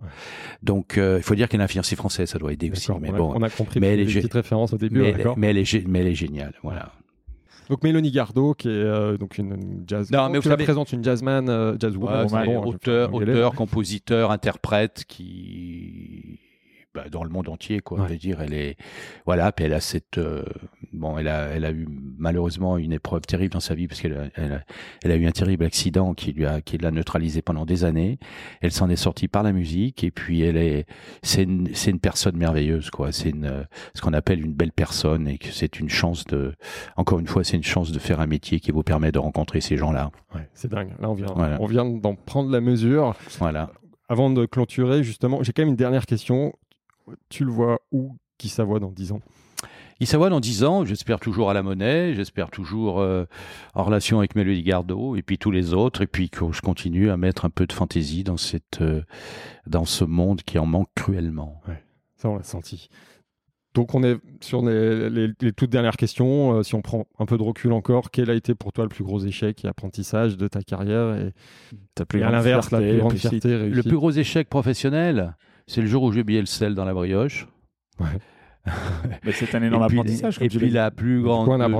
la plus les plus grandes joies professionnelles, c'est deux fois par jour au fil des rencontres et puis de et puis de voilà, j'oublie pas que, que c'est l'histoire d'un mec qui a grandi à Bourgoin, Et qui est là aujourd'hui. qui a grossi à Paris et qui s'éclate dans ce qu'il fait. Qu'est-ce qui te fait euh, trembler ou vibrer aujourd'hui? Trembler, trembler, c'est la situation dans le monde. Euh, Vibrer, c'est certains échanges avec certains convives, comme on vient d'avoir là. on Bon, euh, voilà, C'est- ça, c'est ça, ça, ça, c'est des bonnes, ça, c'est des bonnes vibrations. Et, et alors, et je vais te faire un grand coup de frime. Et c'est toujours bien d'être entre géants. Quel conseil tu donnerais à un jeune entrepreneur qui veut se lancer dans le, dans le business de la gourmandise? Fais ce que tu as envie, comme tu as envie, et puis euh, ça marchera forcément. Tu auras suffisamment, de- t'auras suffisamment de personnes qui vont adhérer à tes envies. Et tiens, t'aurais dit quoi d'ailleurs à Guy Savoie quand il avait 15-16 ans? Euh, Si tu pouvais retourner dans le passé, lui dire, lui donner un conseil, qu'est-ce que tu lui dirais? Euh, écoute, tu sais, là, moi j'ai démarré dans ce métier, c'est- il, il fallait que je passe des tests psychologiques pour, faire un contrat d'apprentissage. Et la psychologue m'a dit, après m'avoir fait, m'avoir fait bouger des cubes pendant 10 minutes, n'est pas fait pour un métier manuel, encore moins dans l'alimentation. Alors je dirais au jeune Guy Savoie, ne les écoute pas, tous ces cons. Voilà, ça, c'est très très clair.